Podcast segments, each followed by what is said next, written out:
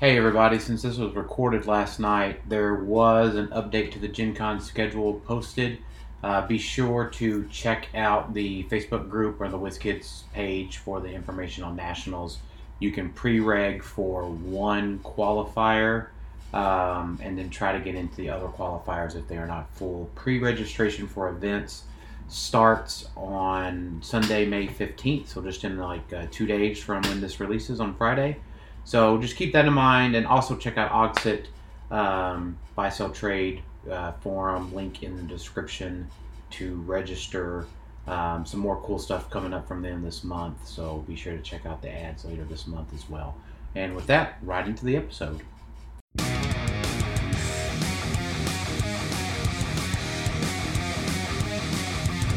Welcome to Clixed Off, brought to you by Lucky Dice Cafe out of Huntsville, Alabama. Check them out at LuckyDiceCafe.com. And now for your hosts, Daniel Powell, Jason Alvey, and Tyler Spees.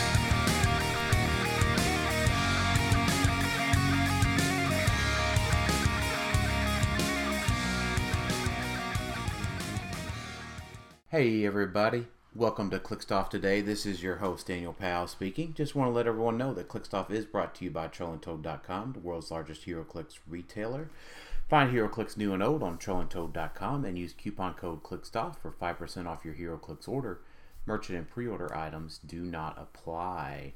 And joining me today is Alex Go Guard the Prizes Coos. I did that for like 5 minutes. Well, that's like the last memory I had, because they were like, go talk to Alex because he's guarding the prizes. I was gonna say I did a lot more than just guarding the prizes, but I know you did, but that was like the last thing you did. And then additionally, we have two guests today, from Team Uncannied Off. First of all, we have TJ Wheeler. Hey everybody. And then we have Caleb Bredick. Hello. So, Uncannied Off. So TJ, for those that didn't know, is a member of Team Clixed Off, and then Caleb is a member of the Uncanny Clixmen, and TJ, Caleb, and I teamed up and roomed together for the HeroClix for Huntington / Rock Cup event that just happened. So today's episode, we wanted to talk about our experiences, because we all kind of three shared it together and kind of had a journey there. And of course with Alex, Alex being busy with a lot of the judging and stuff, you know, kind of had his own, own experience, if that's what you want to call it, Alex, right? Like you had shit to get done. And you had to I thought this whole podcast was just going to cover our 3v3 team sealed event on Thursday. I thought that's what we were going to talk about this whole time. Well, that's what we're going to start to talk about. We don't need to talk about anything else, really. Like, I think that was definitely the most. Yeah, the most important event there. I'll just see myself out then. So, so the trip was interesting for me, at least. My trip started out with picking up Lucas Tom Van Hollen, Michael Kornichuk, and Jack Smith at the Nashville airport, which was different because that was California, Minnesota, and New Jersey that I had picked up. Otherwise, I was going to make the drive by myself. So their flights in went fine.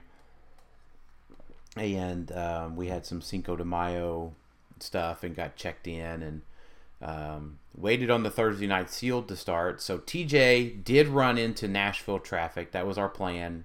We're going to play with Alex. Caleb was running late, got his flight switched, got in on time. We're going to play in this Thursday night 3v3 sealed. There were 6 boosters, right? Do you remember the 6 boosters? Unleashed, Chaos War, Invincible Iron Man, Teen Titans, Slosh, and what was the 6th one? Who knows? I don't remember. What's Egghead from? That was Invincible Iron Man. we had Slosh. What was the X-Men one? Gosh, I don't think this is. I don't know. Explosion? I said explosion, so it was. Okay. Yeah. There were a lot. It was a bunch of old stuff for sure. But it was Slosh, Teen Titans were the two the DC ones, and then we had Invincible Iron Man, Explosion, Chaos War. And then that last one is just eluding me. Oh, was it Amazing Spider-Man? Spider-Man, yes, Spider-Man. Yeah, amazing Spider-Man, yeah. So we did get two super rares technically, right? Because we pulled yes, technically the Line of Fire guy from Slosh.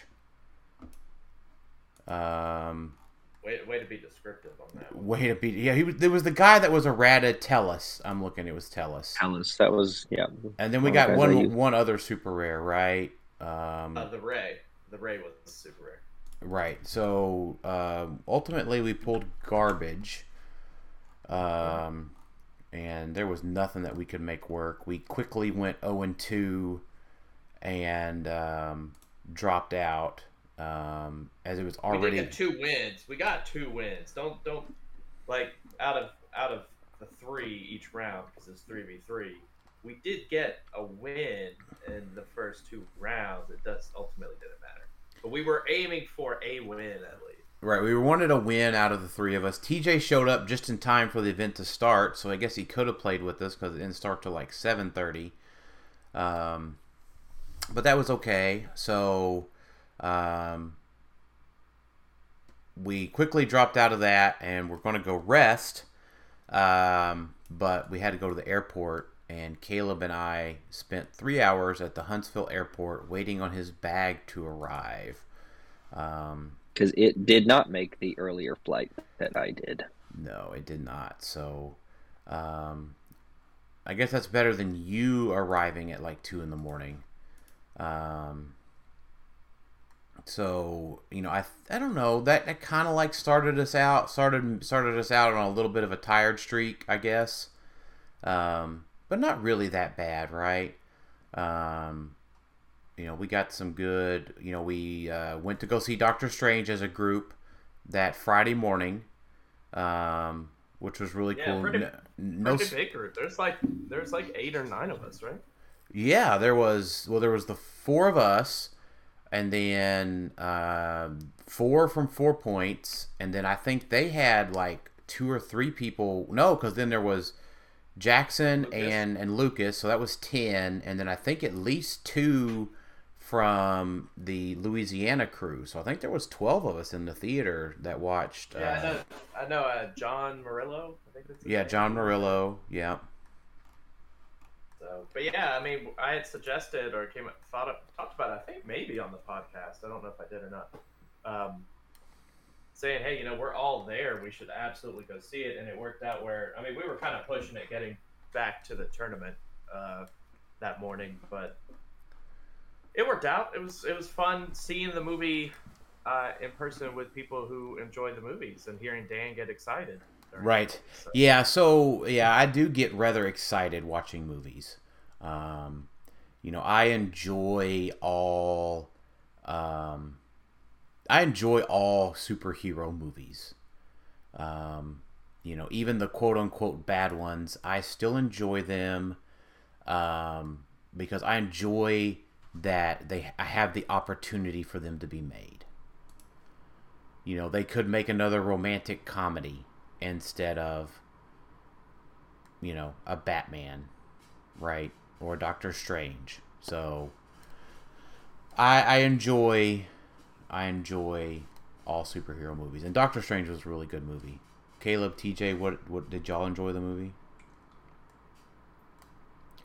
Yeah, I had a blast. It was great getting to just hang out with everybody there too. We did an early morning breakfast and a change of plans right at the beginning, where I went and picked up Lucas and Jackson. Yeah. Yeah. But so, and then Dan gave the disclaimer that he gets excited at the movies before it started, so we would be ready for him to hoop and holler. Yeah. Which Go ahead. I was going to say, which, to be fair, like, there were other people hooping and hollering at the 9 a.m. Friday movie, too. It was just not me. If I can, I'm going to skip that type of theater. Good gravy. It felt like an hour worth of ads at the beginning. Like, my goodness. It did. So many ads. You know, I did enjoy that they, had the app with delivery, food delivery that you could pre-order. Needed it. You're there for 10 hours. So you right. The ads were a little long, but the app with delivery, I mean, we have some good theaters here locally with food, but they don't have their app with food delivery. Yeah. Cool movie. I didn't expect to see Robert Pattinson's Batman crossover into it. That's cool. The DC Marvel matchup. That was really neat. I didn't expect to see that, but you know, DC can't make good movies, so I guess Marvel's just like, hey, we'll help out. Oh, gosh. So, but, yeah, so then we went back to start the sealed, which was Scott Porter versus the World, which Scott Porter almost won. But that ended up being the Battle of the Iron Allfather, right? Michael Holloway, listener and supporter of the show, won that tournament. But I think as far as our recap there, so TJ, how many... So the tournament was Scott Porter versus the World.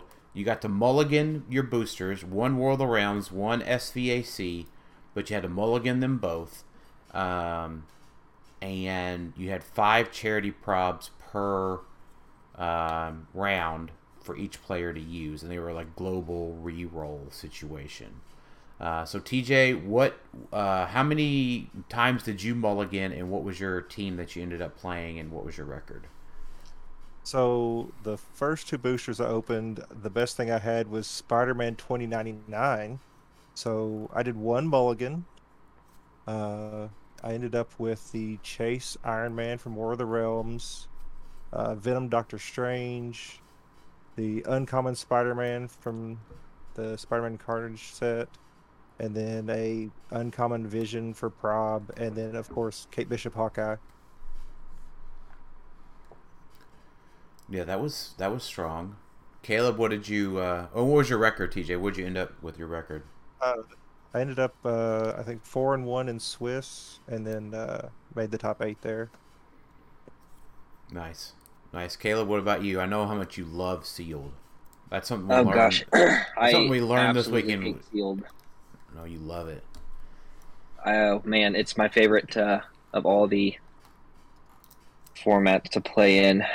So I was looking at my pieces. I know I had my best piece. So I mulliganed once, I guess. I pulled a total of the first pull. I got everything garbage and then went for a second and thought that I pulled a decent team. Most of it was close combat. My best piece was, I was trying to remember all of my pieces, and I don't remember. It was that good of a team. But Thor, the Mary Jane that has the Mjolnir marker that she can drop and make free close attacks, was the best piece that I pulled. And then I also got the Spider-Man that gives adjacent friendly characters super senses, which... didn't really help me out in my very last game when every sense was missed against, thank you, TJ, who knocked me out. We played each other on game 5, and both of us were a win or get kicked out team, and he had a complete range-based team, and I made 0 attacks against him and missed every super sense roll. Oh, wow. As far as charity probs, I used, 23. There was one game where I only used... I didn't use the full 5 that we had allotted. As far as my record, I went 2-3. I was 2-2 going into my game against TJ. Oh, wow. So you were the highest 2-2 at that point, and TJ was the lowest 1 loss. Yeah, that sounds right. Yeah, that's a rough place for really both of y'all to be in, because I think we had 34 or 5 people for that one. So there were a lot of people playing Swiss. I don't know if Alex, you remember how many how many? Yeah, I think it was 34 because you had to include Scott, so I think it was 34. Right. Sounds right. Yeah. So it was like one loss, and then a couple of two losses got in. Well, I didn't realize that y'all mulliganed so few times. So I pulled my first two boosters. I think I might have gotten that Spider-Man 2099. You know, I pulled around with my boosters. Was not pleased at all. Then I mulliganed the first time and did not. I got Crusader, and but I didn't have anything else to build with Crusader. And everyone's like, "You're mulligan Crusader? You're crazy." And I'm like, there's just nothing else. And so I mulliganed a second time. So now I'm $90 in, and I pulled absolute trash. I think that's when I got that Spider-Man 2099. And I'm like, oh boy. And then I was like, Alex, is there a fourth mulligan available? And luckily enough, there was enough product available for a fourth set of boosters or third mulligan. And I finally pulled Absolute Carnage, super rare. So I played three of my figures from that booster. It was Absolute Carnage at 200 points.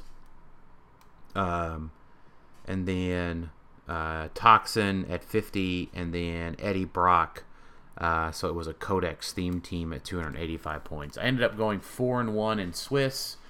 Top 8, I did meet Scott Porter. And he one-turned my Absolute Carnage as I missed 5 shape change rolls and 1 super sense roll. But I think I used all my charity probs. I think I used 20 out of the 6 rounds. So the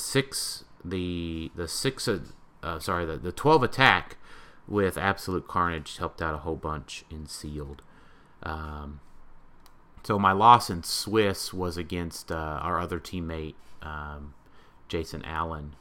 So that was a well-earned victory on his part. So he had that Miles too that gave adjacent friendly character super senses, and he rolled a 6 twice against my Absolute Carnage precision strike. Oof. But at the end of the day, that sealed was super well prized out, and I ended up with, some crazy amount of, prizing for that. Yeah, that's something we, now that the event's over, could be a little bit more candid, I guess.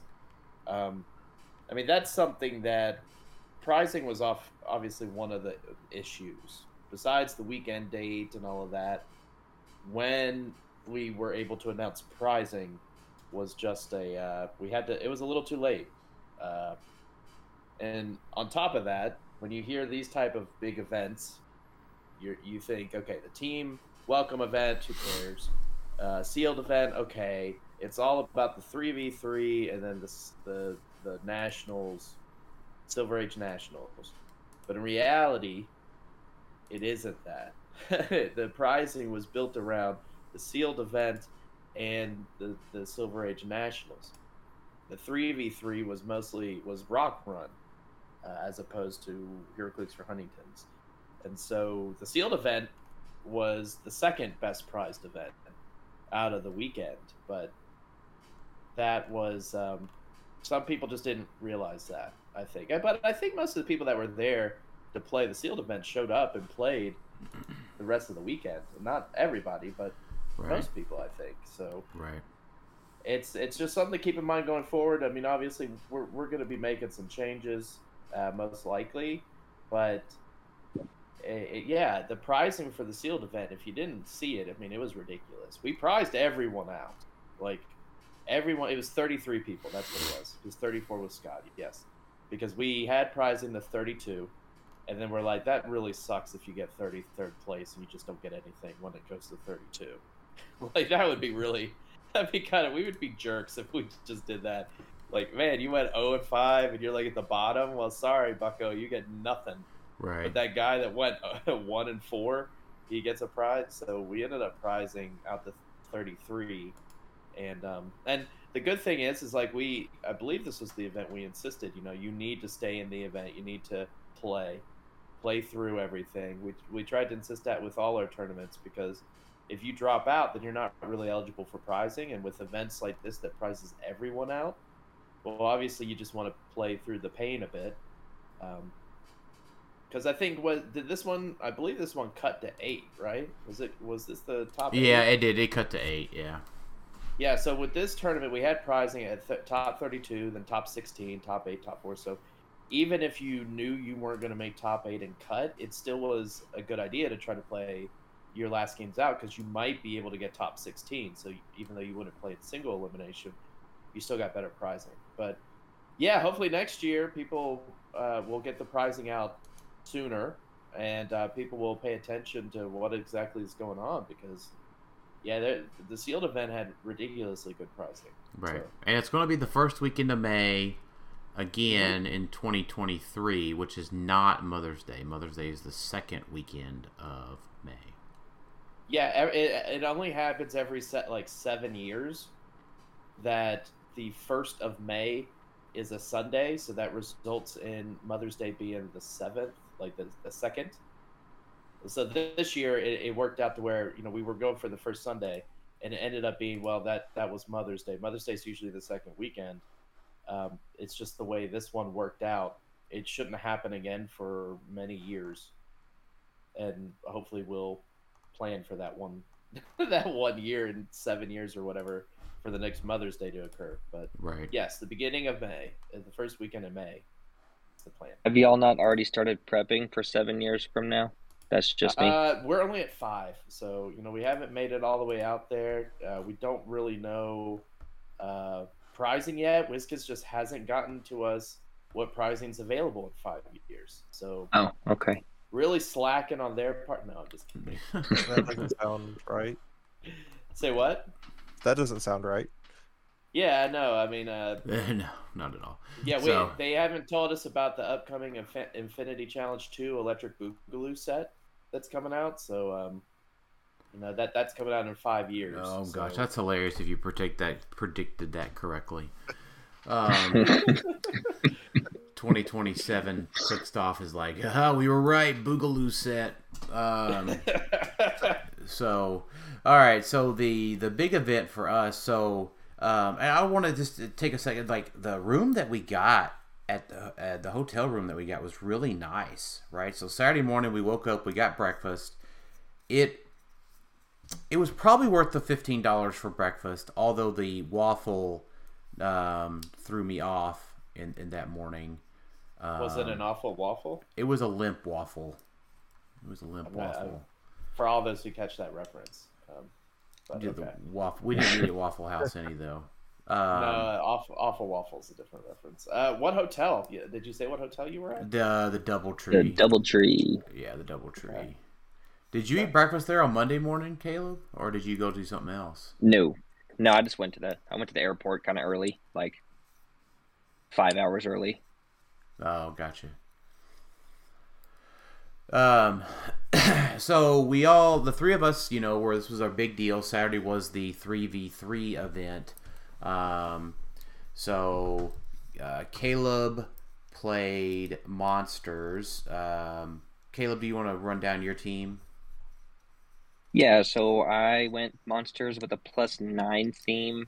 I went Sky Tyrant, the Super Air Jubilee, Scarab, Venom Magneto, Eddie Brock, with his alternate ego, the Prime Venom on the sideline. Moloid, Green Proteus, Orange Proteus, Carnage, Enchanted Crowbar, Reality Gem, Joker's Gas Canister, and a Flash ID. I only brought one map with me, which was Otherworld Castle. Was that on purpose, or? Yes, because I was using Jubilee, and I had zero interest in playing her on any other map. So you weren't pulling a Tyler and just like, I forgot my map. No, he had access, and we actually had probably probably about an hour discussion on, is there any situation where we put Caleb on a different map and we couldn't think of anything that was reasonable? Sorry to interrupt. Yeah. I was just curious. No, you're fine. Well, I was just going to say, of all the games we played, I never lost map roll one time, so it worked out in my favor. So, I think the one tech thing that we wanted to bring up was Eddie, right? We were wondering how to get Sky Tyrant and Jubilee across the map, and it ended up being our autonomous 35-point guy, Eddie Brock, to autonomously call in the Flash on turn one. Mm. Or, I'm sorry, on turn two. The turn that you go.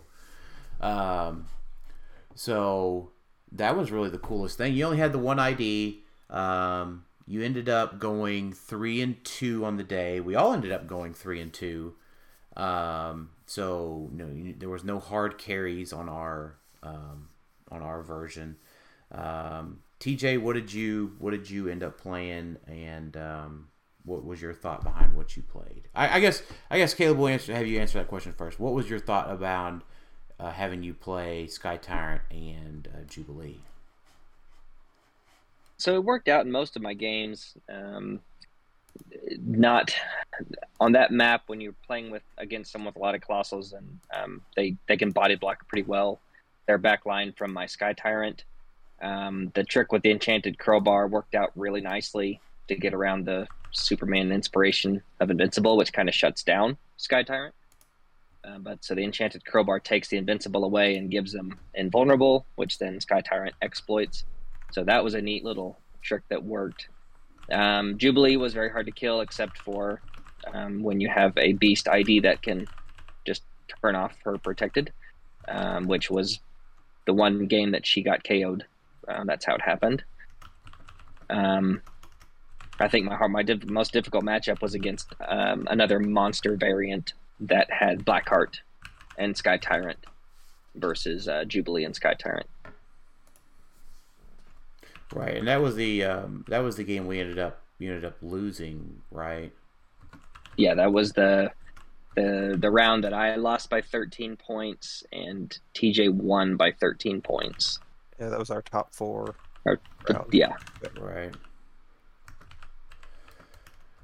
But yeah, I mean, I think, we did the Crowbar, we had a Moloid, and we did the Joker's Gas, so you could hit a single target for 5 straight through, basically, save for senses, and then Jubilee removes all the terrain and all the good stuff that she does. So, mm-hmm. Which in one of my matches was against a non-theme using Molecule Man, and they probably had 15 squares of, maybe 12 squares of barrier, and she just went over and erased it all. No, that was against the scientist theme team. That was against the eventual winners of the event that we lost to in round 4. Oh, was he a scientist? Okay. Yeah, he was scientist. That was Chris Cottrell. I lost to Jack, and TJ lost to Randy. TJ, we kicked around a few different builds for you. Tell us what you had settled on for the event. So basically, I settled on my modern team minus the Green Proteus that Caleb was using, and using ID cards in that place. So it was Legacy Thanos, the 2x2 Magneto, and then Doctor Thing starting on the map as a Ruler 3 theme team. Really still like that build. Doom Swiss Army Knife is so much better than anybody gives it credit for, I think. Yeah, I mean, because it's just one of those things that's like, even if you lose map, the Doom 67 is still a really good control piece, and Lord Doom. Did you switch? Did you use anything but Lord Doom? Or I'm sorry, Doom 67 that day? I didn't. Based on my matchups, he made the most sense.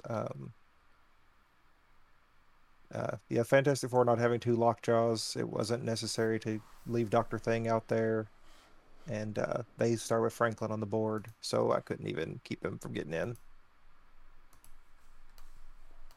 Right, right.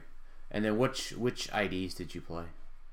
So I had the Colossus ID with the Prime Colossus, the 2x2, and then I had Beast with the Chase Beast, and my third one is escaping me. It must have been Green Arrow. I know you had Green Arrow. No, I didn't have. This is the same confusion we had the day of the event. This is exactly what we had the conversation that morning. One y'all had. Oh, I had the Black Panther. Yeah, you had the Black. You had the Black Panther. That's right. Yeah, with the Gauntlet Panther or the 25-point Panther, if necessary. Right, right. And then I played, and Alex, you may have seen some other things here to contradict me, but I think I played the most Silver Age team that existed in the field, as far as the main force goes. I played Unibind, Convention Lockjaw, Skyscraper Wonder Woman, and AI Groot with the Carnage symbiote. I had four IDs. I had Superman with JOU 010, or I'm sorry, 018 Superman, Jean Grey with XDPS Chase Jean Grey, Black Widow with Chase Black Widow, and Wonder Woman with Chase Wonder Woman from Harley Quinn, and Defend Wonder Woman from the Wonder Woman 80 set. So I ended up going 3-2 on the day as well. Both of my losses were to Thanos, and I said that was only because we all couldn't play Thanos. But it was pretty cool. My uni never got popped, and my Lockjaw died more so than anything, and that was what was my downfall. I couldn't keep Lockjaw alive. The thing that takes 6 hits to KO got hit 6 times every game almost. Those fire tokens, right? Yeah, it was fire tokens. That was the worst part. I mean, Uni could get around the fire tokens because he can pick Invincible before implying the fire tokens. So that was the roughest part for me, and probably why I lost map to the Thanos both times. Yes, I did, because we played on the Realm of Death map. Yeah, I lost the map to Thanos both times. That was unfortunate. I mean, I had a retail in our top 4 that just missed, like 3 theme probs. I couldn't roll a 6. Not that would have won. This was Groot, right? No, this was Skyscraper Wonder Woman got to retail. So I made her a 12 attack. I had a line. I actually had to call out an ID.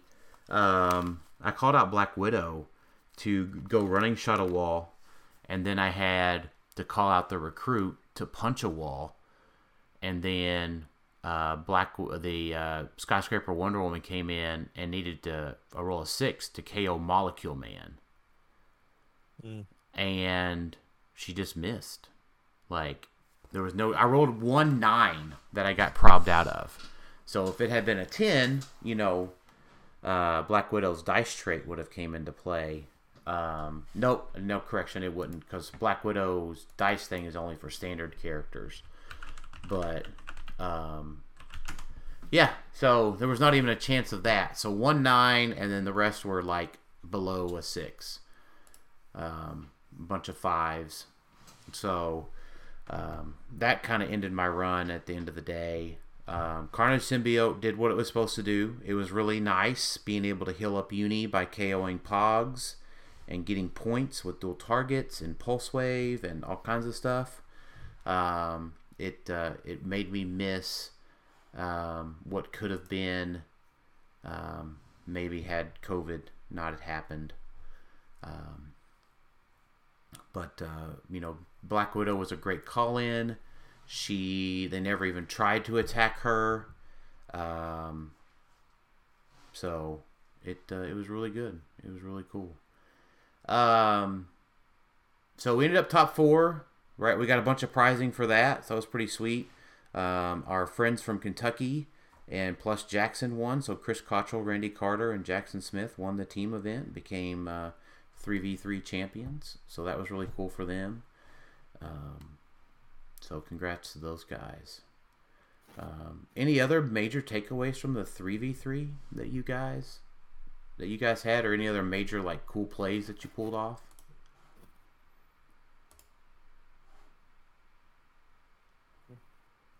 No. I mean, I enjoyed being able to shoot over barrier and then just erase it all for free, and then send Tyrant in with Moloid to do his quick exploit. Right. That's not really a unique trick. That's just a trick that works with them. It's a really fun trick, right? There's not so many Thanos tricks like that. So I went and faced through some walls and then mind control some people. Yeah. Well, I like another trick that is also known, the Orange Proteus, retelling and then generating barrier around someone, and they, like a Thanos, they can't phase away because he takes away their improved movement. And I got to do that against somebody, and he said, well, I'll just then shoot Orange Proteus. And because I'm on Otherworld Castle, it's outdoor map, he does and killed Orange Proteus. So it's a very short-lived trick, but it worked. Oh, he just KO'd it, you mean? Yeah, he just KO'd it, then phased away afterwards, so I missed my shape change on Orange Proteus. Gotcha. But it was neat getting to tell him, you can't phase first because I take away your improved movement. And then he just killed him. Right. Oof. Yeah, that makes for it. But if you'd hit the shape change, boy, it would have felt a lot better. Then Thanos would have just been stuck. That's right. Just gotta roll out. Yeah, he's got to roll in fives and sixes. The bane to my weekend, the rollouts. Right. So the other, the other thing that I thought was really cool is that, man, Groot felt just as powerful as he always had. You played Groot on Sunday, right, TJ? Because you were playing the same thing I played, right? Yeah, our team was basically the same on Sunday. I've had Groot and Skyscraper Wonder on my team then. Right. Yeah, Groot felt really good. Skyscraper Wonder Woman felt just as amazing as ever. Her breakthrough blocking, her retail, all of it was really amazing. So I mean, she felt like she was just as good as any modern piece out there. And of course Groot did too, which is crazy to think that like Skyscraper Wonder Woman came out in 2017, so she's nearing 5 years old and feels just as good as ever. It feels like if she came out today, she might even be costed higher than what she is right now. I can definitely see that. Yeah, it feels like she would probably get an 11 attack and be costed at like 25 points. But then Sunday, we went in and I had a bye, so I got straight to the top 16, where we played one round of Swiss and went to the top 8. But Caleb and TJ had to play through. And Caleb, why don't you start out? Talk about what you played, why you played it, some of your matches went. Caleb also was streamed on the Clixed Off YouTube as well. Yep. So going into that, I had three. Well, I started out with just two types that I wanted to either come with a Thanos team or a monster team, and then PJ recommended the soldier team, and I thought, man, that soldier team can really, really KO a Thanos, barring a senses roll. They can just chew through a very hard to kill figure that will be popular. So it was soldier team. It was a +7. It was the Captain America Samantha Cap that gives the +3 to movement that can call in after being carried. The Green Lantern super rare at 50 from Wonder Woman 80 that makes the green mitt construct. Captain Marvel Prime. I played 3 of the Foot Elite Boomerangs, and a Maridroid for the retail, the PIM particle tank, Asgardian Shield, Iceberg Lounge bonus, Green Arrow ID, Superman ID, Magneto, the wanted poster ID, the Flash ID, and Cyclops ID. And I played the maps. I brought Iceberg Lounge and Glen Grove as the options. With the Green Lantern generating construct, then can carry, and then the Mitt gets KO'd. That's how the Boomerangs got their free attacks. Then I also had the, this was a night before, even though Dan tried to convince me 2 weeks before to add the Green Oracle that Green Lantern can switch into for free. And then I had the Ultra Chase Peggy Carter for Captain America to, for her, whatever that trait's called. The bring the Living Legend. The Living Legend, yeah. So it was funny in this case, right? Like, so TJ and I had talked a lot about how to counter soldiers, but we also shared that information with Caleb on how to better his soldier team. And like I told him, like, you just switch the Green Lantern into Green Oracle, and it's just one more movement, and it's just better. And he's like, I don't know about all that. And it's like, but that's how you KO the Mitt and stuff. It's just how it works. And we luckily Howard had one for sale in the store, but we had to convince you of that, Caleb. I still don't know the. I went to sleep, and I still don't know how y'all drunkenly came around to playing the Asgard Shield. Mind you, sharing how you reached that conclusion. Yeah, so the other their initial team I had 6 IDs, and it was Beast, the student Beast, and it brought me to 299. And so I was trying to figure out, first we tried to figure out how to add on the emotional modifier, but that required getting rid of a big ID or a map bonus, and I figured that having little penguins to steal objects was kind of important. So decided that the emotional modifier wasn't going to happen, and so then we kind of tinkered around with, well, what else can we fit on the team that might work? And with Captain Marvel using his protecting, you know, the trait that allows him to protect, I could give him a 20 defense from range, and then perplex it up to a 21, or sit in hindering for a 21. So just FYI, the hindering terrain bonus doesn't work. To be sitting in terrain when someone range attacks you? Right, because you become the target. It don't draw line of fire to you. Okay. So it didn't matter. Just to be clear, it didn't matter in your Brian matchup because he rolled an 11. So yes, that was the one. Yep, that was my. Oh, no probs. Needing an 11 from Venom Magneto to KO Captain Marvel was rough. Right, because otherwise, if it could, because Captain Marvel has stealth. You could regen. You could pop into stealth, right, and say, well, now you can't target me. But he becomes the target, so it's just like energy explosion. You don't draw a line of fire, so right. But Brian rolled the 11, so it didn't really matter. Rolled an 11, and yeah. But the team, it's good. I realized after some coaching from PJ after the fact that Flash, the super rare double charge Flash, can use the tank and KO Blackheart in one turn versus me trying to chew through a Blackheart with my range-based team, and it never worked. Both times I faced a Blackheart. Right. Yeah. But it did work against the Thanos team. I beat the Thanos guy in, I think, 3 turns. Yeah, it was really quick. So it did its job against the Thanos. Right. Yeah, and that was cool. And that was cool to see that you did that. So you ended up 2 and 3 on the day.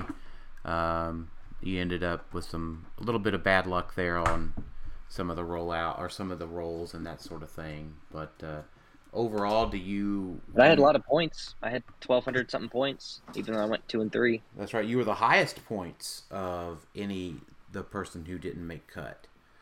Yeah. So you got the worst luck award. What all did you walk away with the worst luck award? So the worst luck award was, it made it all worth it. I got a factory set of the Wonder Woman 80, which was nice. There's a couple of pieces I did not have yet from there. And then I got the full Fantastic Four OP kit with all the legacy cards and whatever other figures, the Fantastic Four figures that came with it. And then I got both of the maps that were winnable there. One of which was the Black Panther, but the locker room from Friday Night Lights that Scott Porter was in. And then I got some LEs. I got the Harley Quinn LE, the rock dice and rock sleeves. Yeah. And that was all from just having bad luck. Yeah, that softens the blow a little bit. And so I appreciate you streaming, letting me stream you. It was a little bit different for the weekend than all of the Thanos and Unimine they got to see played. Yeah, it was nice getting to sit there and not have to move my pieces up to different tables. That was the biggest thing about streaming. You don't have to move. But plus I enjoy streaming. And I would say the other biggest thing, you weren't going to play Green Glow Cemetery, but then we reminded you that Iceberg Lounge has a spot in the middle of the elevator that Thanos can shoot out in Phase 6 and 2, which makes it very difficult to try to shoot him because you can't tank up there either. You can't tank. You have to shoot through the walls and then be mind-controlled several times before you can even get to Thanos. And even at that, you're only doing maybe 2 attacks. So that's right. Probably not getting Thanos in that matchup. No, and he can go so far. I mean, like, you can't retreat far enough. Like, he can get all the way to, like, 18. So you're going across the map, and then you can't really get back across the map that quickly to score the rest of his team. So that becomes a pretty difficult matchup if you don't do that. TJ, talk about your singles team. What did you play? And you made a couple of slight differences from what I played. Can you tell us why you wanted to make those changes? And do you think that they worked out? I played the Legacy Thanos, Groot, Flora, Skyscraper Wonder Woman, Alchemical Fire, Molecule Man, and the Spin Ring. But I added the Pym tank onto my team because I thought that would help me in my Fantastic Four matchups. You have to play against Fantastic Four to have that benefit, though.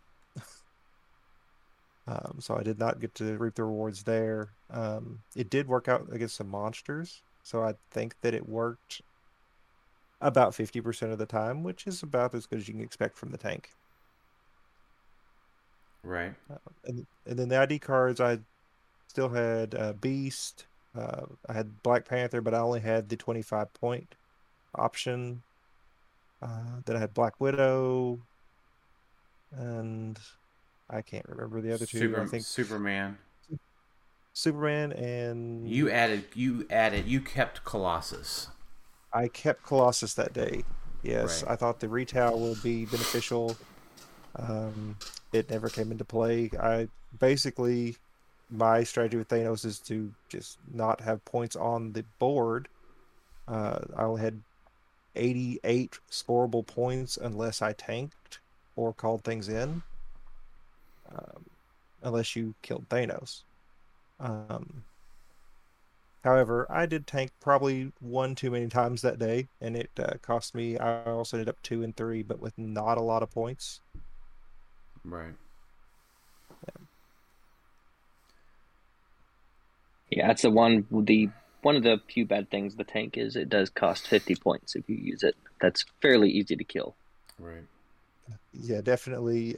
It worked out one time great, another time not very good at all, and then the third time it was kind of didn't change the game.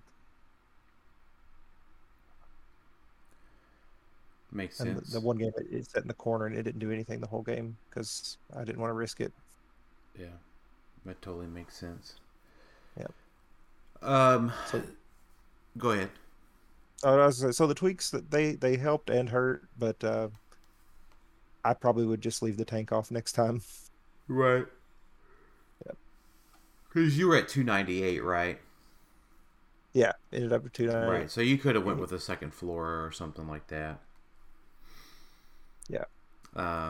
For me, I just didn't like the tank. If you could mind control drop the tank still, that would just be chef's kiss, but can't do that anymore. So, but I tell you, that was how concerned as Thanos players we were about soldiers, is that on your team you had two counters that you could possibly employ versus soldiers. But that was really what Black Panther was for, because the inspiration is barrier, smoke cloud, and stealth. So the idea is to barrier in, smoke cloud in, or call him in, barrier, smoke cloud, and then prevent them from coming over to alpha your team. Like, understand that you're going to lose Groot, Skyscraper, and Flora. But for the most part, right, you're going to have to try to save the rest of your team. And that's how worried we were about soldiers. Because I think it's a really good team. I think it's possibly even maybe the... I don't know, it's hard to say if it's the best.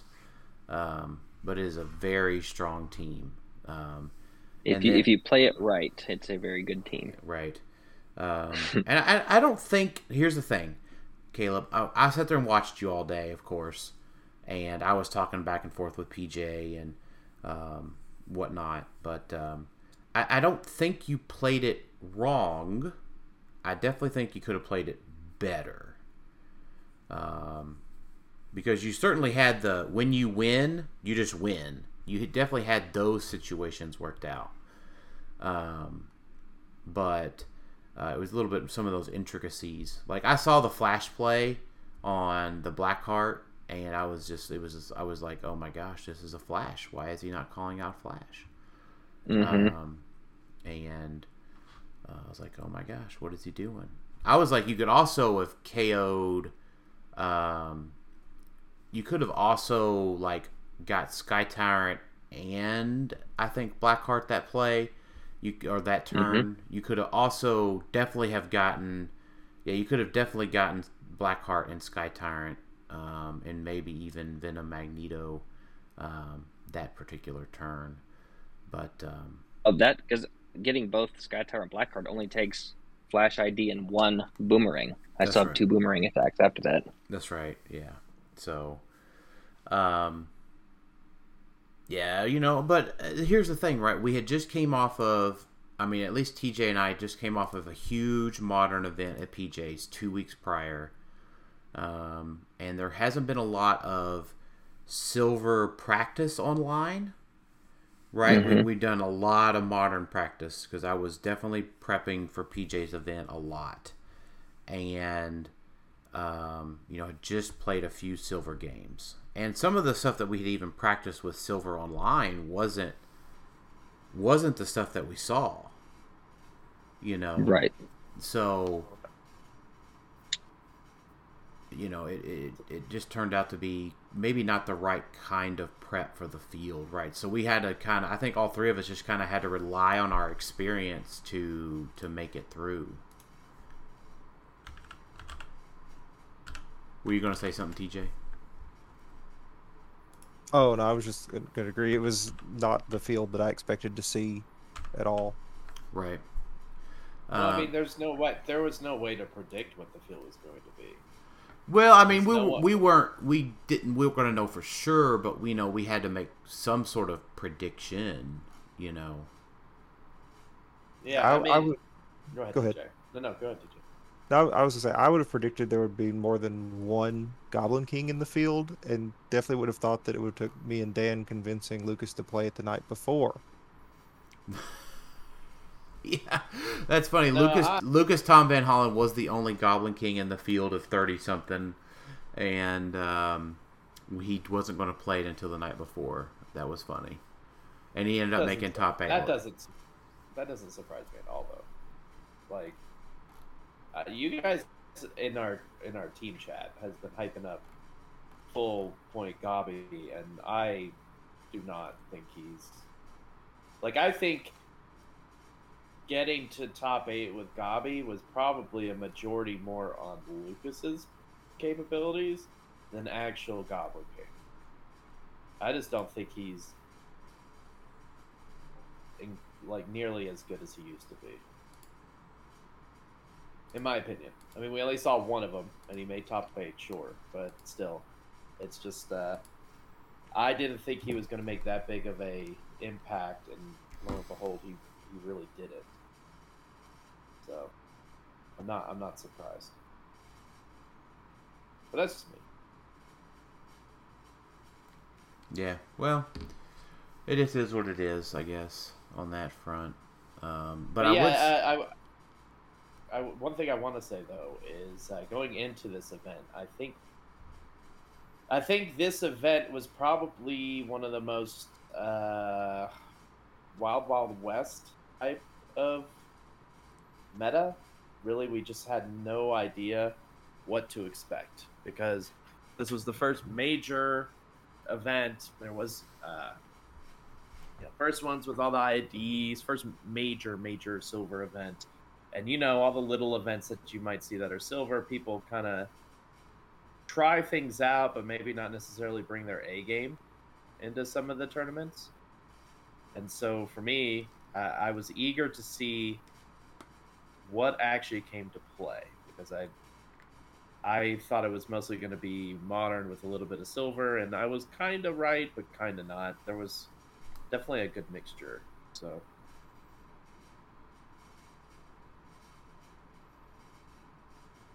Yeah. And so I would say while you're sitting there thinking about Alex, so you can just go ahead and, just soak it in. Just take it, because you get a big congratulations for suggesting the spin ring on our Thanos team. Because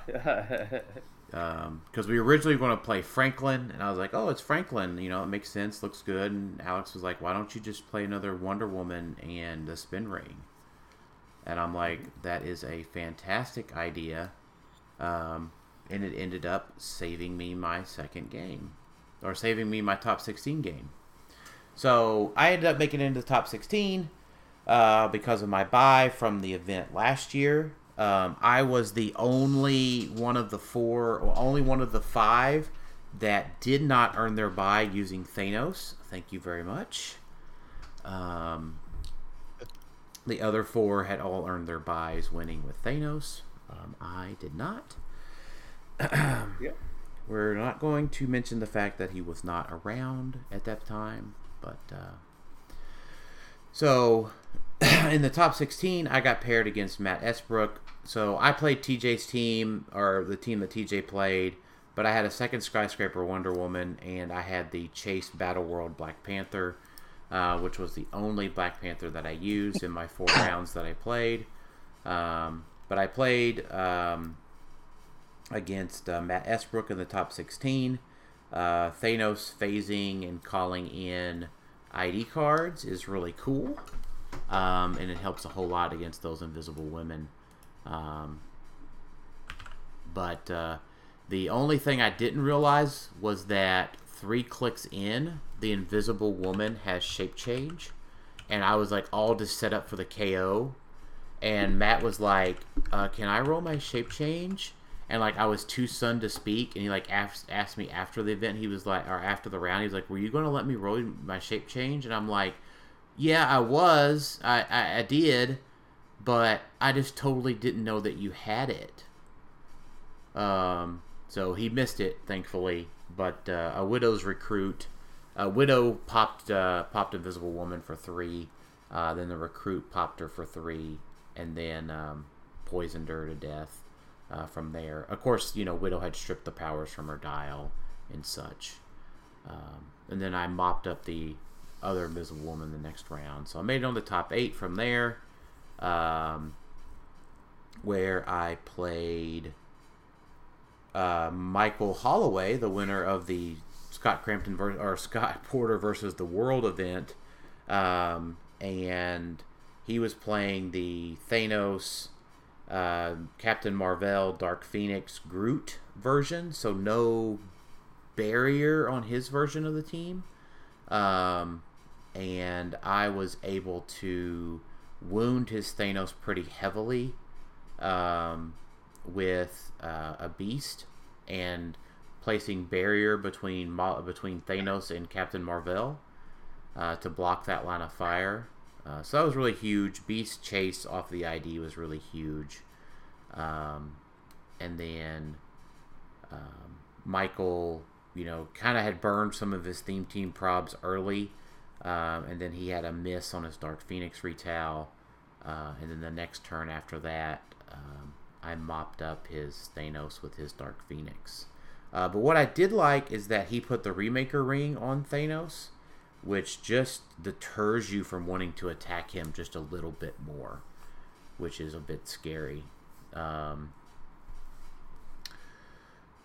Then top four, I had a bit of luck versus Isaac Berkowitz, and I won map versus his monster team, which sounds like I would have had a blowout against him, but it wasn't. It came down to 265 to 270 point win.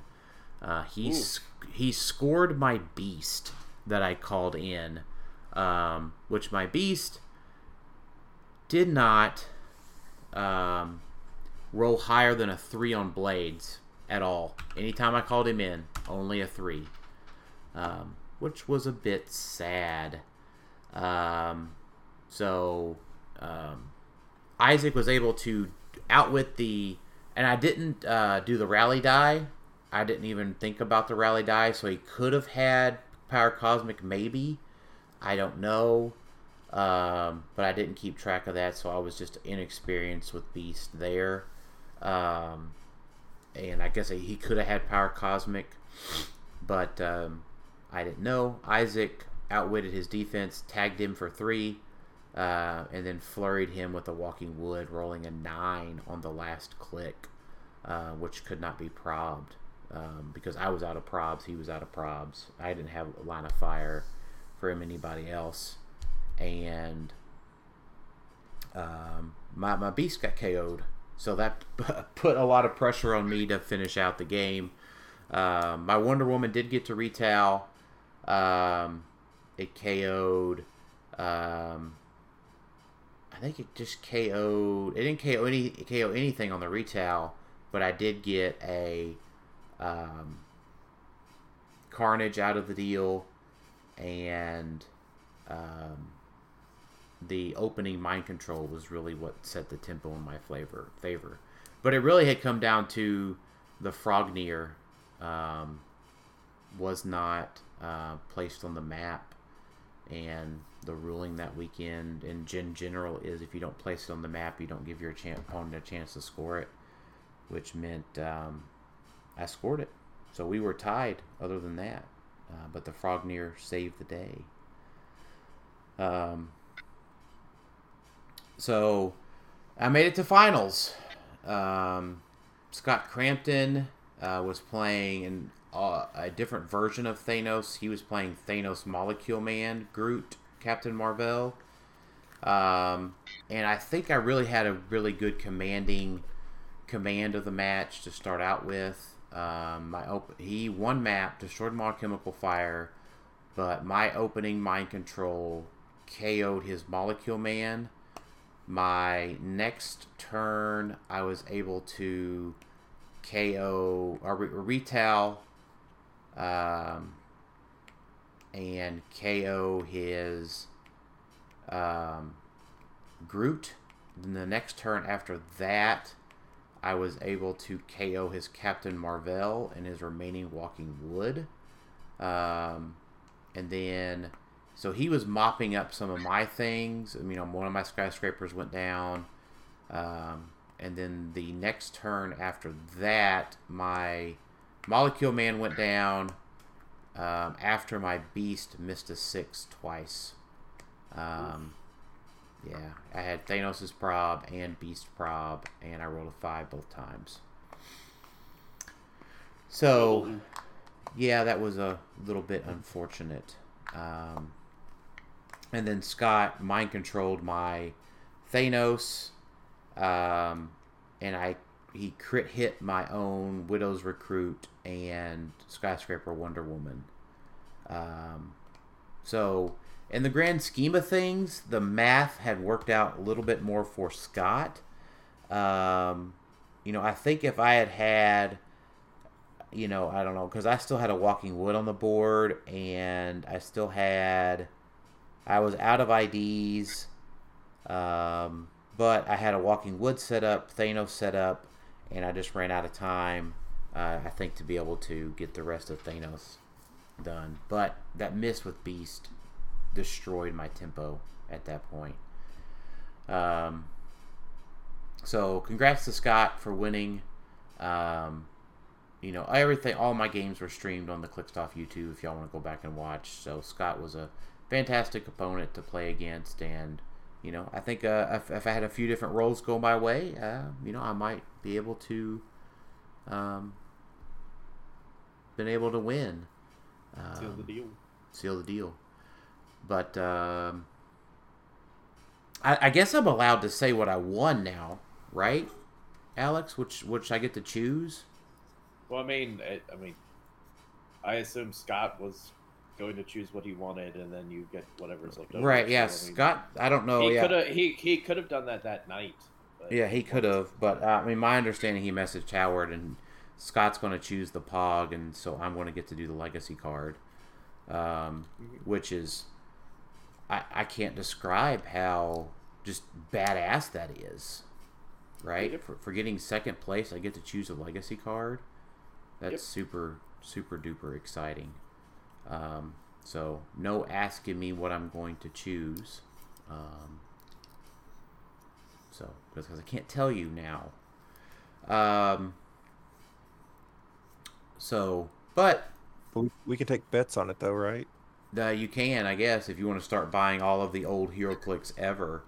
Yeah, everybody start buying up those Condiment Kings. Gosh, no way. Oh, gosh. But, yeah, so, you know, tons of prizing. I walked out with that. Let me ask you this. Let me just in general, what do you think could be the absolute worst figure to suggest for a Legacy card? Like, what is one that just, like, either would just make everyone mad, or it's just a terrible figure? Why would you waste it on that? Like, that, I'm curious what everyone's opinion would be. Yeah, I don't know. Caleb, TJ, what do y'all think? I know one that they would say a hard no to would be Felix Faust. Who wants that back ever? Yeah, I could see that. I could see that. That'd be pretty divisive. It would be. So, but how about answering the question this way? One that they would likely say yes to, but everyone would be mad about because you picked, like, an awful figure. Awful as in, like, broken, or awful as in, like, not good? Yes, the second way. Not good. It's not good. Like, what's a fairly recent... I mean, you don't have to go back to Hyper Time. Let's say, like, a decently far back, but, like, let's just say terrible figure that when you think about it, you're like, oh, why did I have to play him, or why was he available to play? Well, I guess one for that first that comes to mind is a 2x2 Puff the Dragon from XDPS that's going to be rotating soon. I would hate for that guy to get a Legacy card. Oh, that's a good one. I like that. There's also Son of the Serpent that was from the first set I played in, Avengers Assemble. Oh, yes. He's the only one with the Son of Serpent keyword in the game. Yes. All right, so I have two suggestions. One, pick one of the stupid chases from Nick Fury, which was all the vehicles. So it's like, yeah, I picked the Thanos throne or the Shield space rig. Like, I want one of those to come back, please. Well, now, or, the Sky Cycle was OP, so... The space rig wasn't bad either, because it gave you... You could put that with Balls of Fury, I think, to give them, like, sidestep and move them around a little bit. It wasn't great, but it wasn't bad. Yeah, it wasn't terrible. But we know, deep down... what you're choosing, like 100%, and I'm gonna. You don't have to say it, Dan, but everyone knows that clearly it's Golden Skull, 100%. You're just bringing Golden Skull back. for some reason. Oh, I don't know why. That's Tyler's favorite figure. Yeah, well, that, it's a homage to Tyler, I think, is why you would do that. Right. Yeah, I'm just going to save that for let Tyler pick that for whenever he wins this event. So I do like that you suggested to him in chat that you were going to do a legacy card for his Juggernaut in House of X. And he said you better not. just to make it better. Yeah, just to redo it and make it better. That would be... I think that would probably be the most offensive thing that you could pick to at least one person, right? Is to pick their world's figure, right? And, yeah. Like... yeah, I think that's true, yeah. If you picked any of them, I think you would... well, I don't know. I mean, if you were... like paying homage to the person or something, right? That might be different. That's a little bit different, right? Like I think like Ben Crawler would be a cool one to pick. Yeah. You know, I don't think Ben would get offended, but yeah. But if you were to pick like say Beta Ray Bill and say just make it worse, Pat might be mad. Just make it worse. Yeah, just tell him make it worse, please. Oh man! But all right, so now, we haven't had a legacy card with someone who came with an item yet. Beta Ray Bill would the question? Would no, we did. Mm-hmm. They didn't come with it. Oh yeah, we got like Pile Driver or something. No, it wasn't Pile Driver. It was the other one, Thunderball. Yeah, right. One of those. Yeah. So he just didn't come with it. Yep. Are you done talking about your individual teams? Yeah. What else do you want to cover about the event before we head into questions? Oh, I definitely want to, unless it's talked about in questions, I definitely want to get your guys' take on, this is the first Silver Age major tournament. It has ID cards, which came in with some animosity. So I wanted to get your guys' opinion on how like the first Silver Age tournament really felt to you guys. It's a new alternate format, so how did it feel? Well, I'll go first. I think that ID cards help Thanos is reining him in as far as being able to beat him. Caleb, you had me scared. I thought you were going to say it helps Thanos a lot, and no, I was going to be like, no! I mean, it kind of does both, because he can call in some big heavy hitters, but when you're able to call in a Green Arrow or a Beast, Black Widow, I mean, those are all really good counters to Thanos. Yep. And you don't have to mainboard them. You can just bring them in for a turn and hopefully roll good on Blades or... Sorry, Dan. Yeah, I didn't. To Thanos. Because who wants to main force a Beast... chase when you can just pay 3 points to bring him in for a turn? And I mean, I feel like we're still obviously scratching the surface when it comes to Silver Age. It takes a few months to really, I feel like, hone in a new meta. Like anytime we get a new set, it takes at least a month or two, and we didn't really get that long of a time for when IDs were legal, and then we lost some IDs, but there wasn't exactly a ton of time to let everything settle in Silver Age before the big tournament happened. Yeah, I was actually really negative on the ID cards in the beginning, but after playing with it all, I think it's fine. I think they add so much more diversity to what's going on now. Yeah, I think I agree. So it was I think the meta changed enough to that ID cards became spice, rather than a way to build around. So a necessity, right? Because a lot of teams back when they were legal, right? You had Kobik, right? That Caleb played Kobik a lot, and it was a bounce in and out, right? It was calling the ID, do a bunch, bounce back, bounce in, bounce back, and if you bounced in and bounced out the right way, the other team couldn't respond. Well, now teams have so many different ways to respond just on the main force that one little call-in doesn't disable an entire team like it used to. Yeah. Yeah, there definitely weren't many, if any, ID-only battery teams like we used to see. Like you said, the Kovic teams, the beefier teams where your idea was just either the ID yo-yo or that was your thing. You played like 6 IDs and that was your main focus of your main damage was that. We didn't see many of that. There may have been some that you utilized the IDs as additional damage, but not many that relied on it solely as its only damage. That's right. Yeah.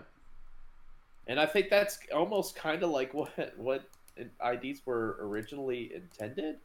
Like, I don't feel like they intended them to be like, oh, yes, this is all of your damage. Like, you're only going to ever call in IDs. It's almost as if this is what IDs were intended to be, and it's just the meta couldn't really handle it at the time. And so now Silver Age, because it is faster, because you have the reach to go across the map, without them, it makes it where, okay, it's tolerable. It's perfectly... I honestly, after this weekend, I feel perfectly fine with IDs. I was a little bit on the fence. I was cautious, and that doesn't mean all IDs. I still think there's room to look at different IDs and see if they are problematic in the future. Mm-hmm. Superman, pretty strong.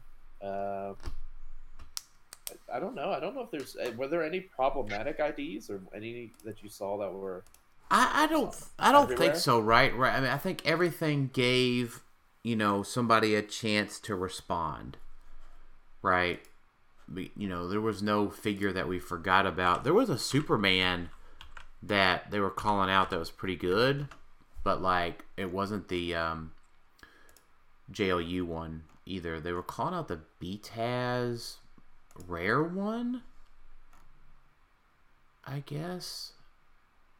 No, it's the boxing ring one's legal. Was it the boxing ring one? No, that kind of surprised me. Yeah, there was some other Superman that folks were calling in that was able to attack twice, but I mean, it wasn't even that big a deal, really. Yeah, the same Superman can attack twice. You just had to play him at the upper dial, right? One can the robot. He can do a robot. Oh, the 95 point. He can at 95, I guess, right? Yep. He can make a. I didn't even. Yeah, see, so some of this stuff hadn't even been explored because I didn't even look at him at 95 points, to be honest.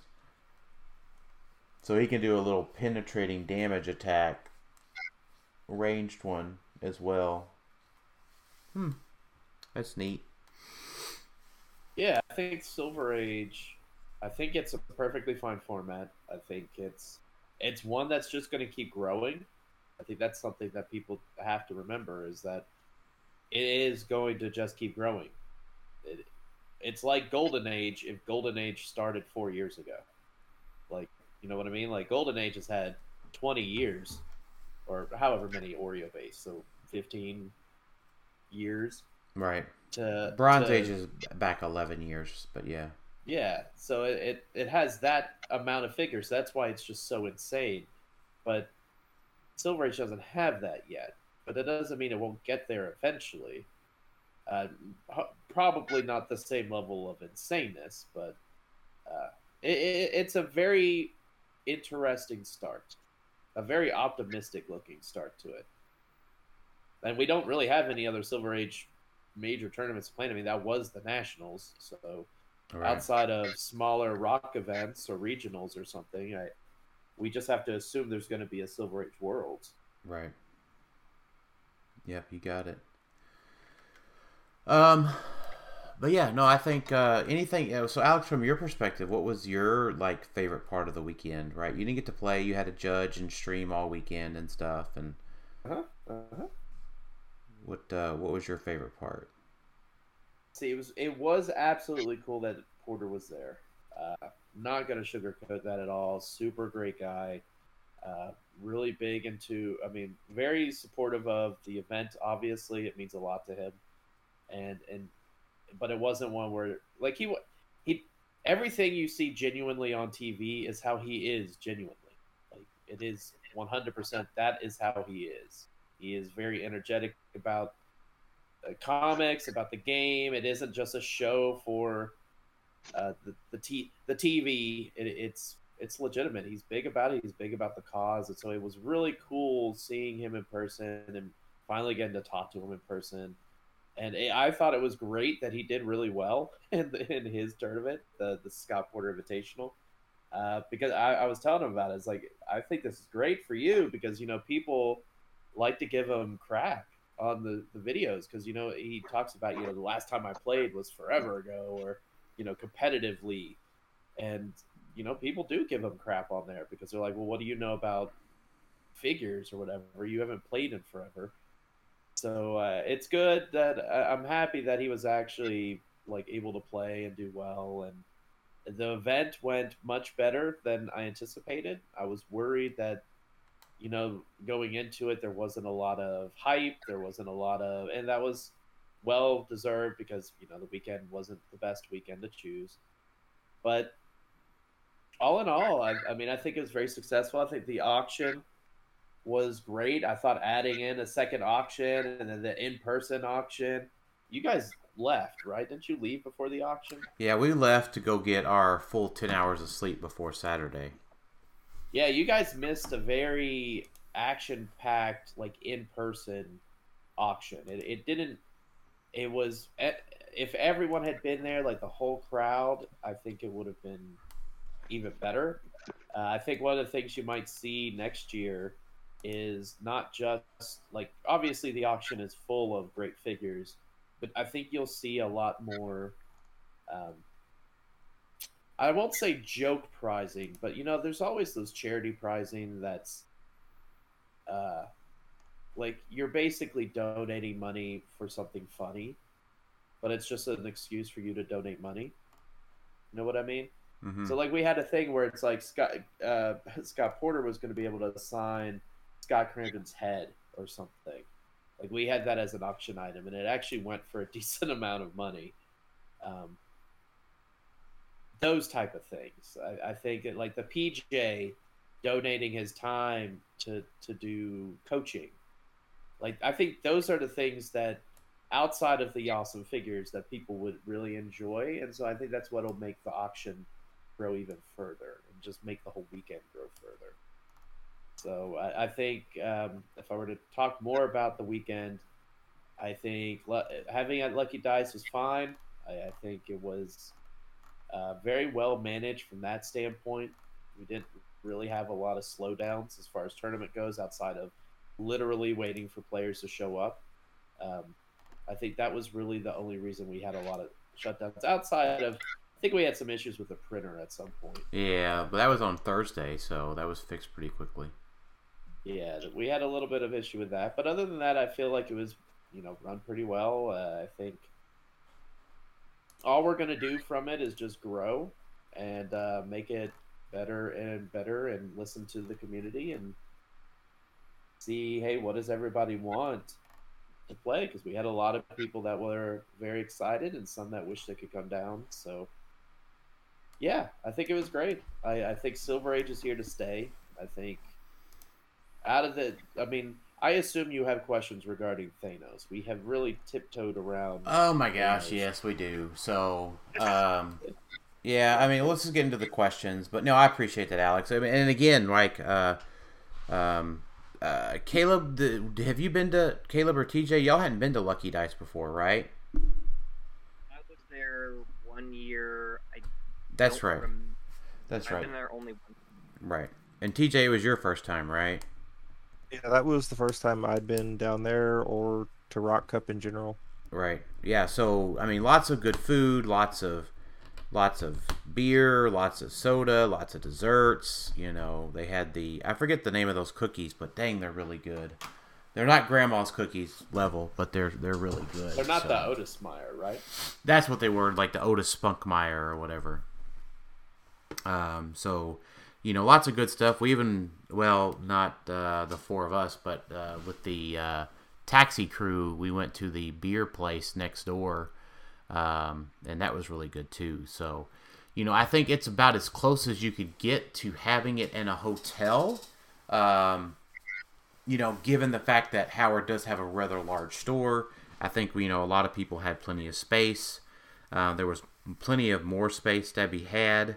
So it was probably as close as you could get to like the old hotel feel, you know, given the caveat that it is Howard's store and he, you know, he is running the event, you know, he is a businessman. I think the benefit, like the one thing Lucky Dice sets as a standard that unfortunately not a lot of other places can replicate, but certain ones can, is the access to food. Being able to literally, like, you finish round two, you most likely have enough time to run and at least place your order. And then, like, while you're in the middle of playing round three, your food will probably show up. Or after round three, it'll show up. That flexibility, I think, is great as a player because, one, it allows you to just keep the rounds going. Whereas I know with, like, being at Nationals, at Origins or something, I remember, like, there was a break and it's like, why? Or you're playing 5 rounds, 6 rounds. It's like, well, I got to make sure I have like a Nutri-Grain bar or like some snacks with me because I'm not going to be able to go get food and come back to play. I don't have enough time for that. So Worlds had a similar setup because, you know, they had the little food stores, the cafeteria or whatever. That's right. Right outside the thing. They weren't open though. On one of the days, I don't think they opened much later, but that's like a bar. I feel like that's set that elevates it is because I know and Dan, I remember you too. Like it's having a long day of Swiss. If you don't have easy access to food, you're just going to be hurting. Even like halfway through Swiss, you're just like, man, I wish I brought something to like munch on or to keep the nutrition going. And that's one of the benefits, I think, to Lucky Dice is that they have the food there. They'll bring it to you. You don't have to worry about, you know, taking all this time to order. You could just go put your order in, pay for it, and, you know, they'll bring it to you. That's right. And your opponent generally doesn't mind. It's like, here's your sandwich. And you're like, okay, thanks. Like, if it delays your turn, it's a big deal. But really, that really doesn't happen. Yeah. So... All right, let's hop into some questions. So our first question comes to us from Clixed Off and their continued reign of slander versus Thanos. And their question was, are you sick of playing Legacy Thanos yet? No. TJ? No, I'm perfectly content to keep playing him. Yeah, I mean, he's a very budget-minded team. He's very... you know, overall, right, he is $90 to $100 with him in his card. But when you compare that to a Venom Magneto being $200, $250, $300, $400, you know, I really like the budget-minded part of Legacy Thanos. I think that really helps out a lot of new players. So William K. Holland, who gets constantly beat up on by TJ at his local store, how do you develop as a better player in the land of Legacy Thanos and monster teams? So this is probably a little bit, you know, transitioning to a modern type question. Come on, bro, get good. Isn't that what we're supposed to say? No, that's what other people would probably say, but not us. Oh, my bad. So, you know, it's tough, right? Because you just got to find... So what you have to be able to find is you have to find something that's your play style... Something that you like to play, something that you learn to play. Caleb, what do you think? I mean, you probably play some more of other things besides this, right? Yeah, I've gone. I mean, played Thanos. I think he's fun to play. I enjoy building teams to beat that. So I guess I'd compare it to Kobik. When Kobik first came out, it was everyone's using Kobik, so you either use Kobik or you use teams that can beat Kobik. Problem with that is you build a team to beat Thanos. Can that team also beat other archetypes? Right. Namely, can it beat monsters? Right. Can your anti-monster team beat Thanos? Can it beat? Then you go into say, can it beat say X-Men? Right. Mm-hmm. And of course, there's different, you know, modern versus silver. I think Silver Age. I don't know. It's hard to say, because if Thanos hits his super senses and you can't deal with his range and get through barrier or his body blockers, it's hard to deal with them. But I don't know. I think he's fun to play. I think he's hard to beat, but I think he's beatable. And you know, we saw it, as I think it's one of these questions pointed out, that there was a lot of Thanoses in the main event, but only one of them, I think, if I remember that right, made it into the pop cut. Yep. That's right. So that was Scott Crampton's question. How many? Can you mention how many Thanoses were left after 5 rounds? And the fact that the only people that really played him in the top cut were the people had already had their buys. Yeah, only one Thanos made it out of Swiss. So there were 6 out of the 18 Thanoses, or 6 out of the 18 teams were Thanos in the top 16. So, but then the other teams, there was, 5 Blackhearts? 6 Thanoses, 5 Blackhearts? Yeah, unfortunately, I did not get the full list of all the players, like all the builds. You did. You took pictures of them. It's on Facebook. No, I did. I did at the 16. I didn't of the full... Oh, the full thing. Yeah, okay, I gotcha. Yeah, because I don't know how many Thanos there were in Swiss. There may have only... I think there really only was a couple. Right, well, there was Michael, there was Jalen and TJ, and then Mike Baker, and then the guy that Caleb faced. So I know of 5 offhand that I saw. Right. Yeah, I played against him 3 games in a row. Right, I was playing. So you played against Jalen, Mike Baker, and did you? What else? And Alex was the other guy's name. Okay, so that was 6. Yeah, that sounds fine. Yeah. So yeah, 1 out of 6. Oh. Yeah. Go ahead. That's really not that crazy. I mean, okay. Let's be honest. Because I know you guys are a bunch of Thanos players, so obviously there is a little bit of a bias. Let's be perfectly honest, a tiny bit of bias. Yes, that seems like a lot of Thanoses, because it is a lot of Thanoses. Like, just pure, like you said, Dan, very low cost of entry. You don't have to, unless the field is flooded with them. It doesn't take a lot of skill to do well with him. I mean that in like the nicest way possible. Like if you get some really hot rolls, you'd be rolling those 6s to get 3 gems pretty consistently. You're probably gonna make top cut if you're lucky. Like even with poor play, you could probably make your way to a top cut. No, I don't think so. I don't think you can do it with a. We've seen it, though. Not with the poor play. Okay, mediocre play. Let me up that to a mediocre from poor. Like you said, it's a figure that allows newer players, relatively newer players, to probably make cuts they wouldn't have made before. Because, 1, because of cost, and 2, because the skills required to play him is pretty low. Like, right. You guys are able to finesse more out of Thanos to succeed more, but to just make cuts, you don't need that level of finesse. You can deal with, I'm just going to shoot through everything, mind control, hit some stuff, and hopefully roll out of things. Like, if you play the most basic level Thanos play, you have a decent chance to succeed. Right. The other meta teams are significantly more complicated. X-Men swap out. Swap out. So they're not really, though. No, they're not. I mean, once you get the math down, and, like, Monster is not that complicated. You freaking perplex up and yeet out Sky Tyrant, and then you hope you decimate the whole team on turn 2. No, that's not exactly how Monster works. Monster does roll.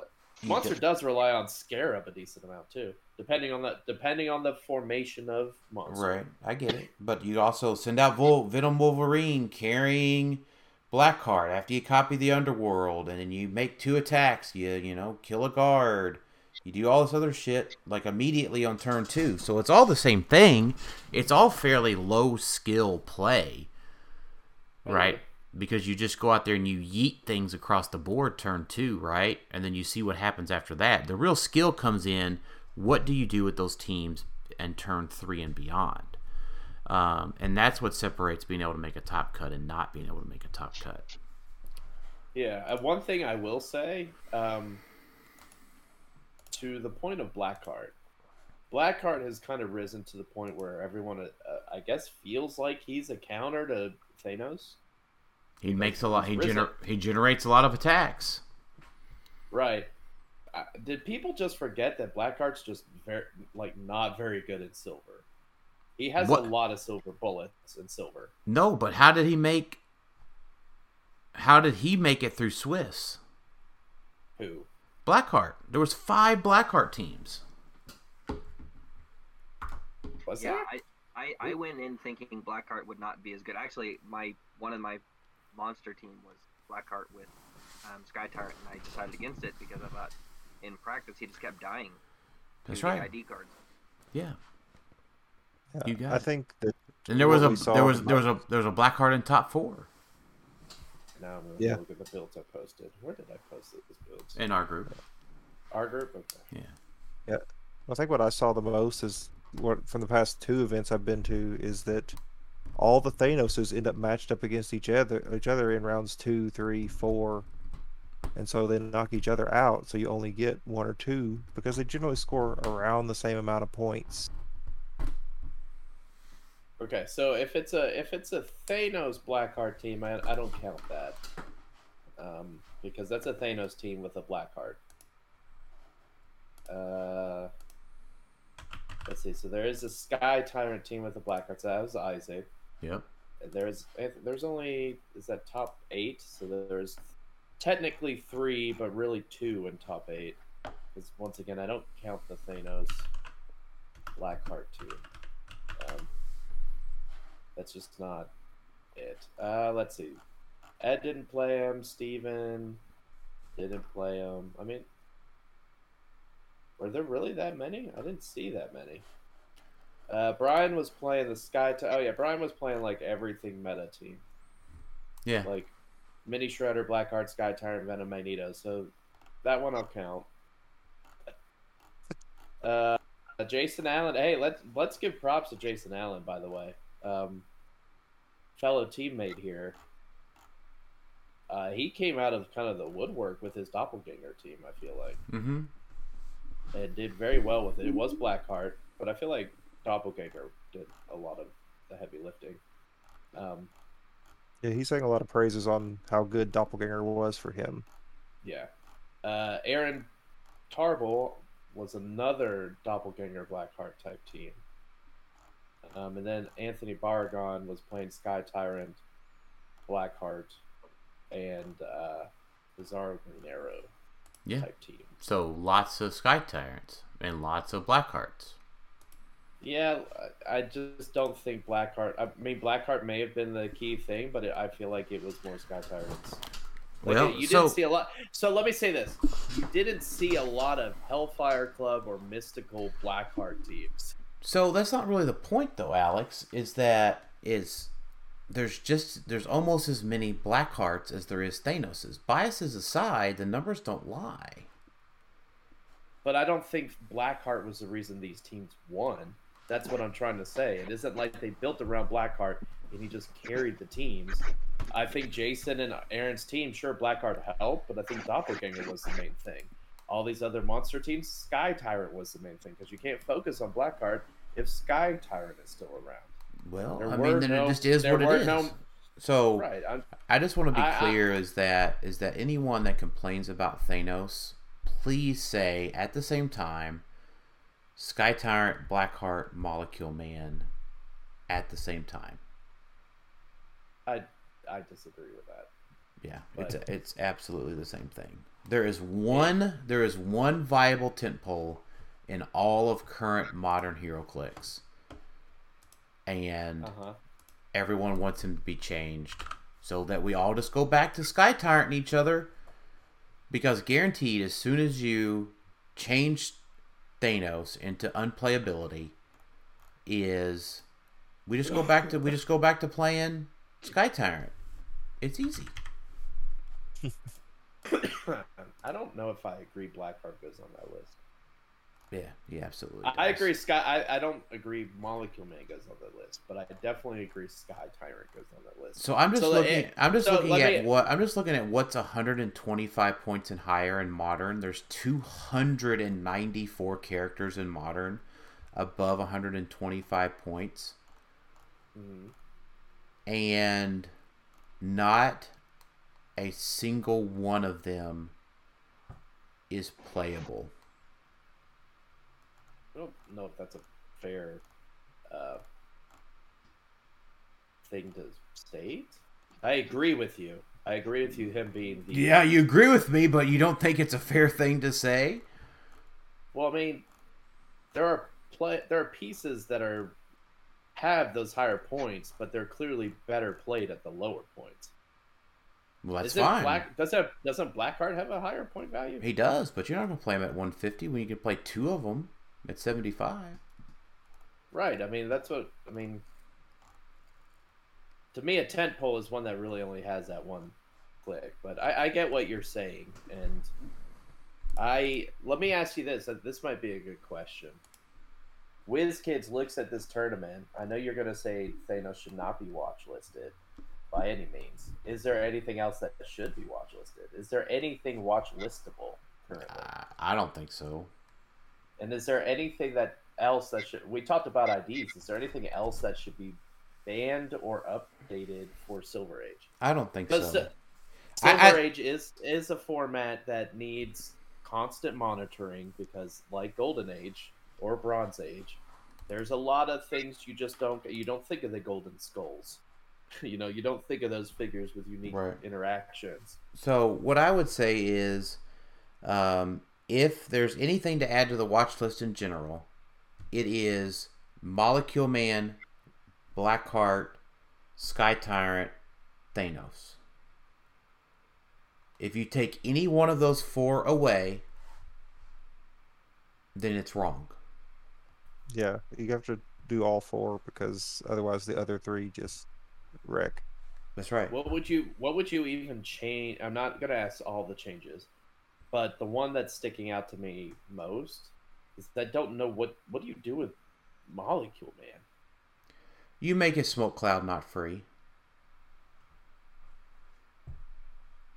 It's in watch list.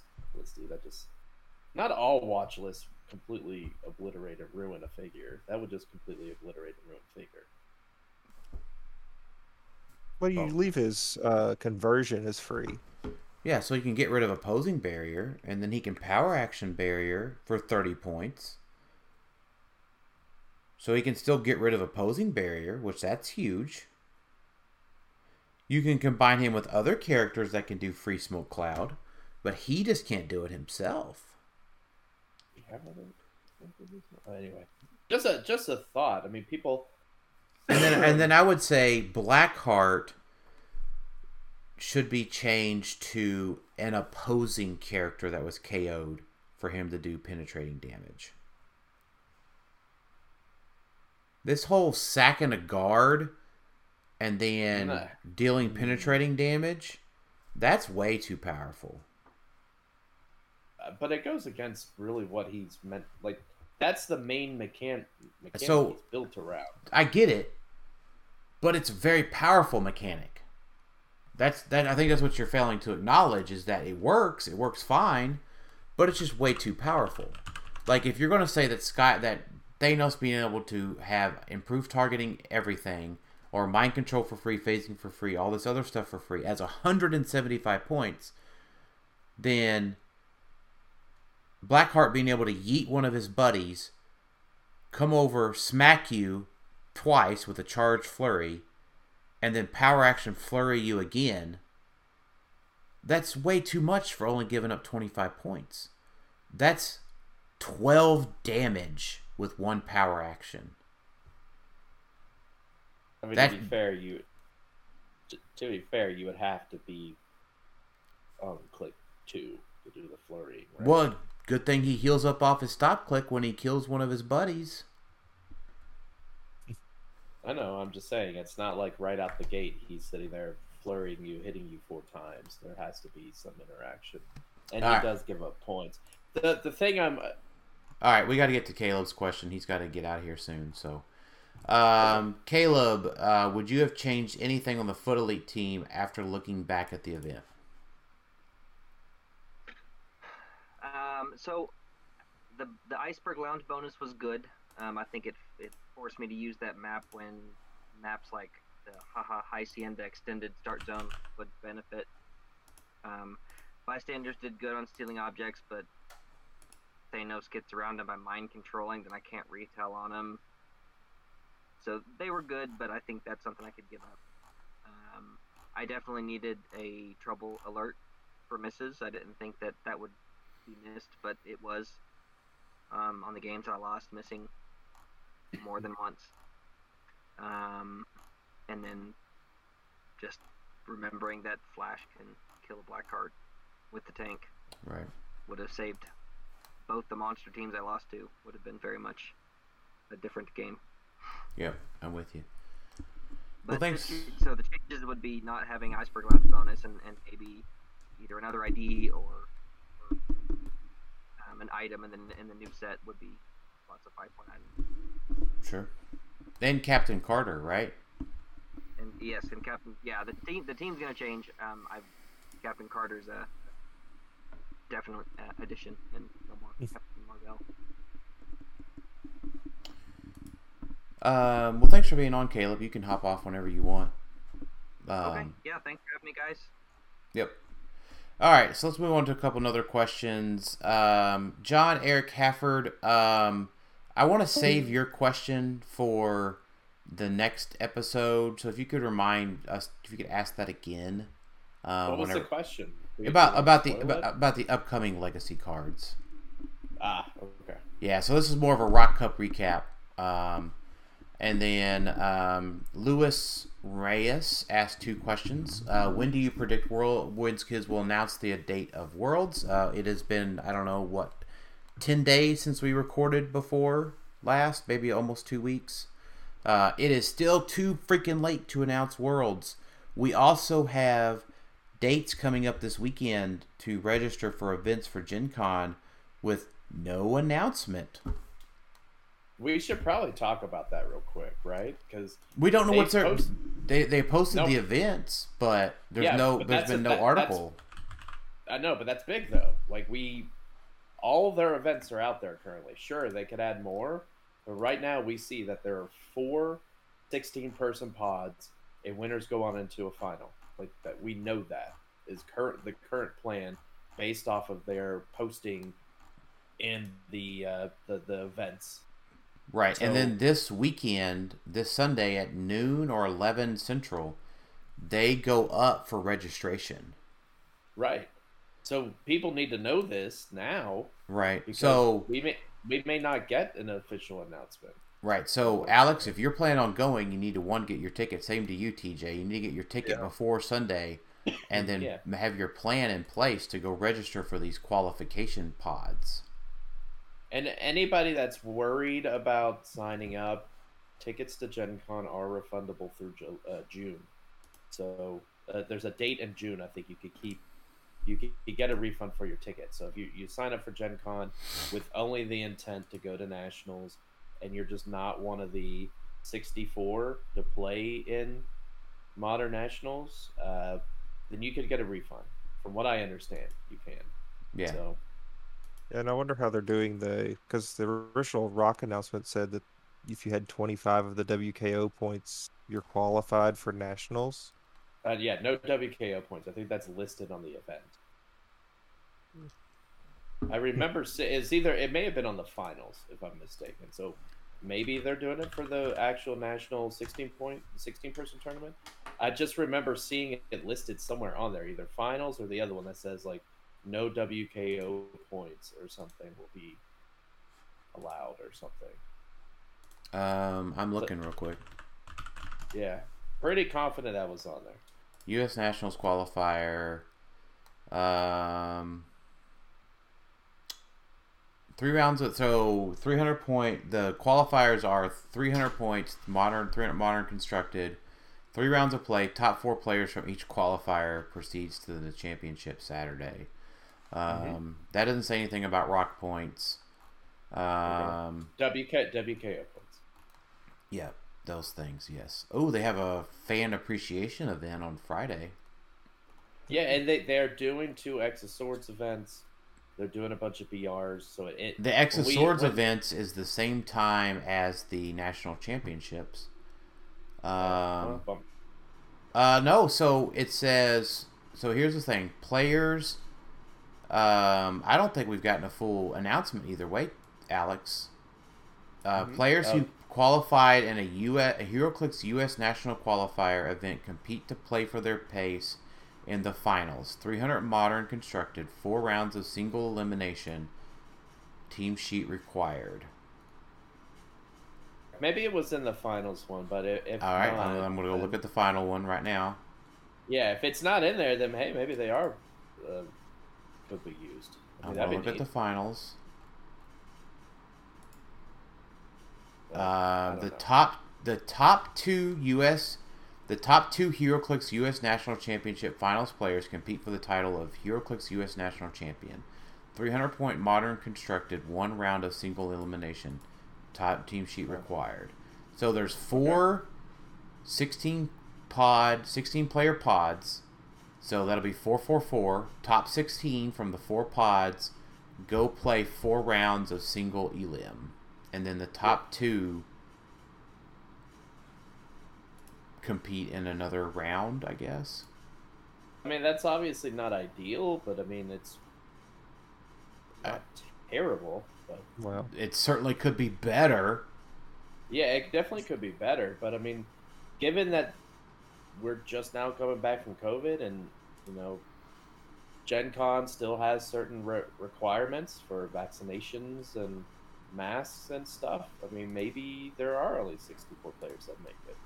And, you know, Howard just ran a event where, you know, it was normal, it felt great, and all that other stuff. Like, but there was only 40 to 50 players there. But once again, that was Mother's Day weekend, a terrible weekend with the planet. And, you know, yeah, I would expect there to be a full, what I would have expected would have been a full event from WizKids. And I'm a little disappointed that it's not happening that way. So I think we gotta give it time, I guess. Yeah, I don't know. I don't think there's any devil's advocate that I'm going to allow you to get by with on this one. Well, I mean, this is the first time we've had it at Gen Con in a long time. It is. But alright, next question. So Luis Reyes, do you stay with Thanos Spider-Fam without Green Proteus? So in regards to the Road to Nationals, yes. Road to Nationals starts this week for a lot of people, as the online tournament with Bradcast is switching to 300 modern post-rotation Disney Plus legal. We do not know if House of X of Swords will be legal in time for the event. I mean, we just don't know. It is likely, but we don't know. So most everyone is going with the assumption that post-rotation Disney Plus is going to be the Nationals meta. Then we'll adjust for House X of Swords from there. So yes, oddly enough, I do have my team already ready. It is Thanos, Spider-Pharaoh, Darcy, Marvella, Mary Jane, Alchemical Fire. +5, Theme Team, Spider-Man Family. We'll see how it tests. And I'm dittoing that team. Yeah, so. Yeah. So, and I've got I bought a second Spider-Pharaoh last week for Sam. The reach is better on the team, the leadership's there, the enhancements there. It works out just fine. Let me ask you this: Are you concerned at all of now, not necessarily you specifically, because obviously you are very prepared for a lot of things. Are you prepared at all about Thanos being solved? Thanos being what? Solved. In the current post-rotation meta, no. Okay. So inevitably, if a piece isn't quote unquote broken, then eventually the meta compensates. And right. So Bat Doom got solved for. That right. was the problem. I mean, just go play the emotional modifier, right? Easy peasy, breezy, beautiful cover girl. I feel like you're being facetious when you're saying this. So. Your tone does not hint that that's obviously the solution. But it sounds like, no, you're not worried about the meta somehow solving. No, not really.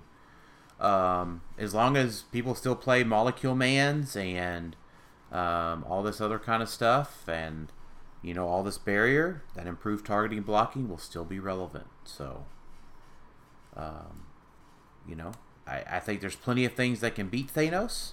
I think what is relevant for people is, I hate to keep harping on this point, but like TJ, let me ask you this.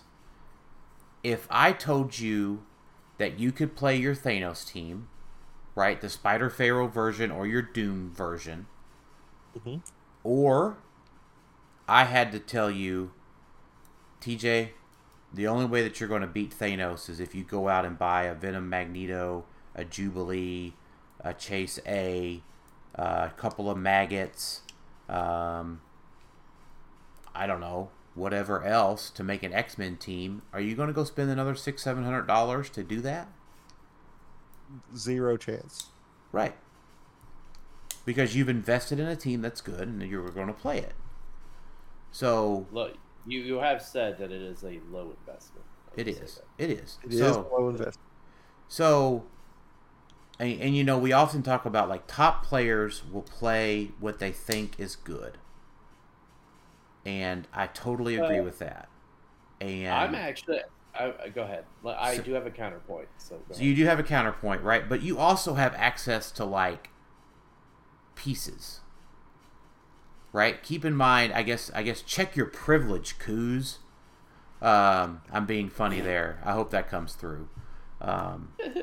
Because, like, quite literally, if you want to go to an event, like, I have everything that you could need to borrow. And right.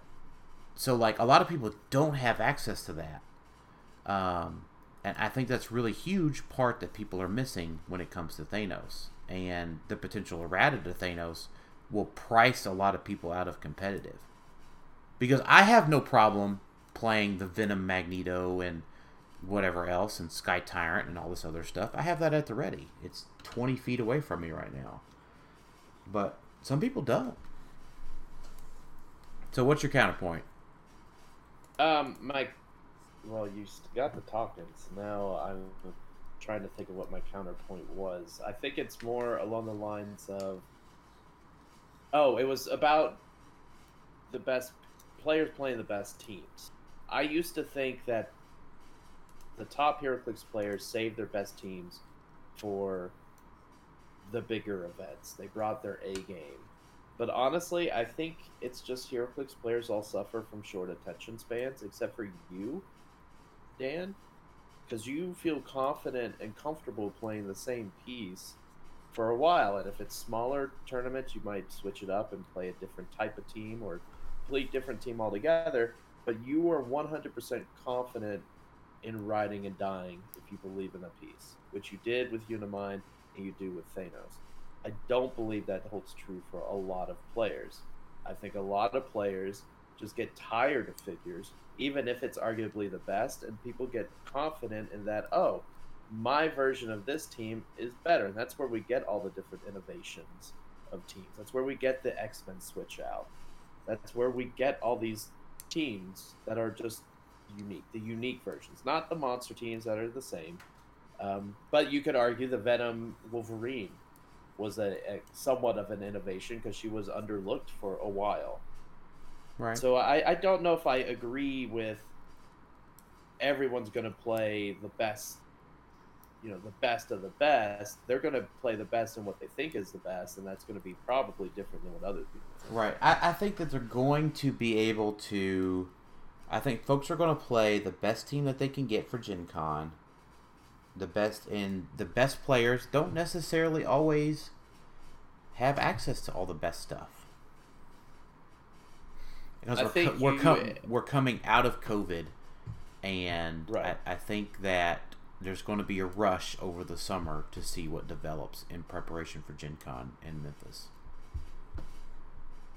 We could use this time real quick to mention the HeroClix Mooching House and other online venues where there are plenty of HeroClix players that are willing to help others get figures. Now, that doesn't mean you're going to have readily access to Venom Magnetos and certain pieces that are difficult, but if you don't have a team and you don't have a lot of friends that play the game, the community is great like that, to where if you need certain things, you could get them.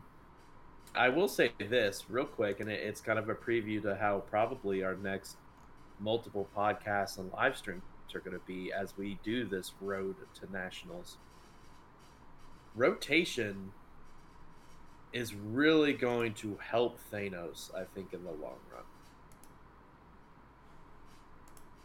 Yeah. He doesn't lose a lot.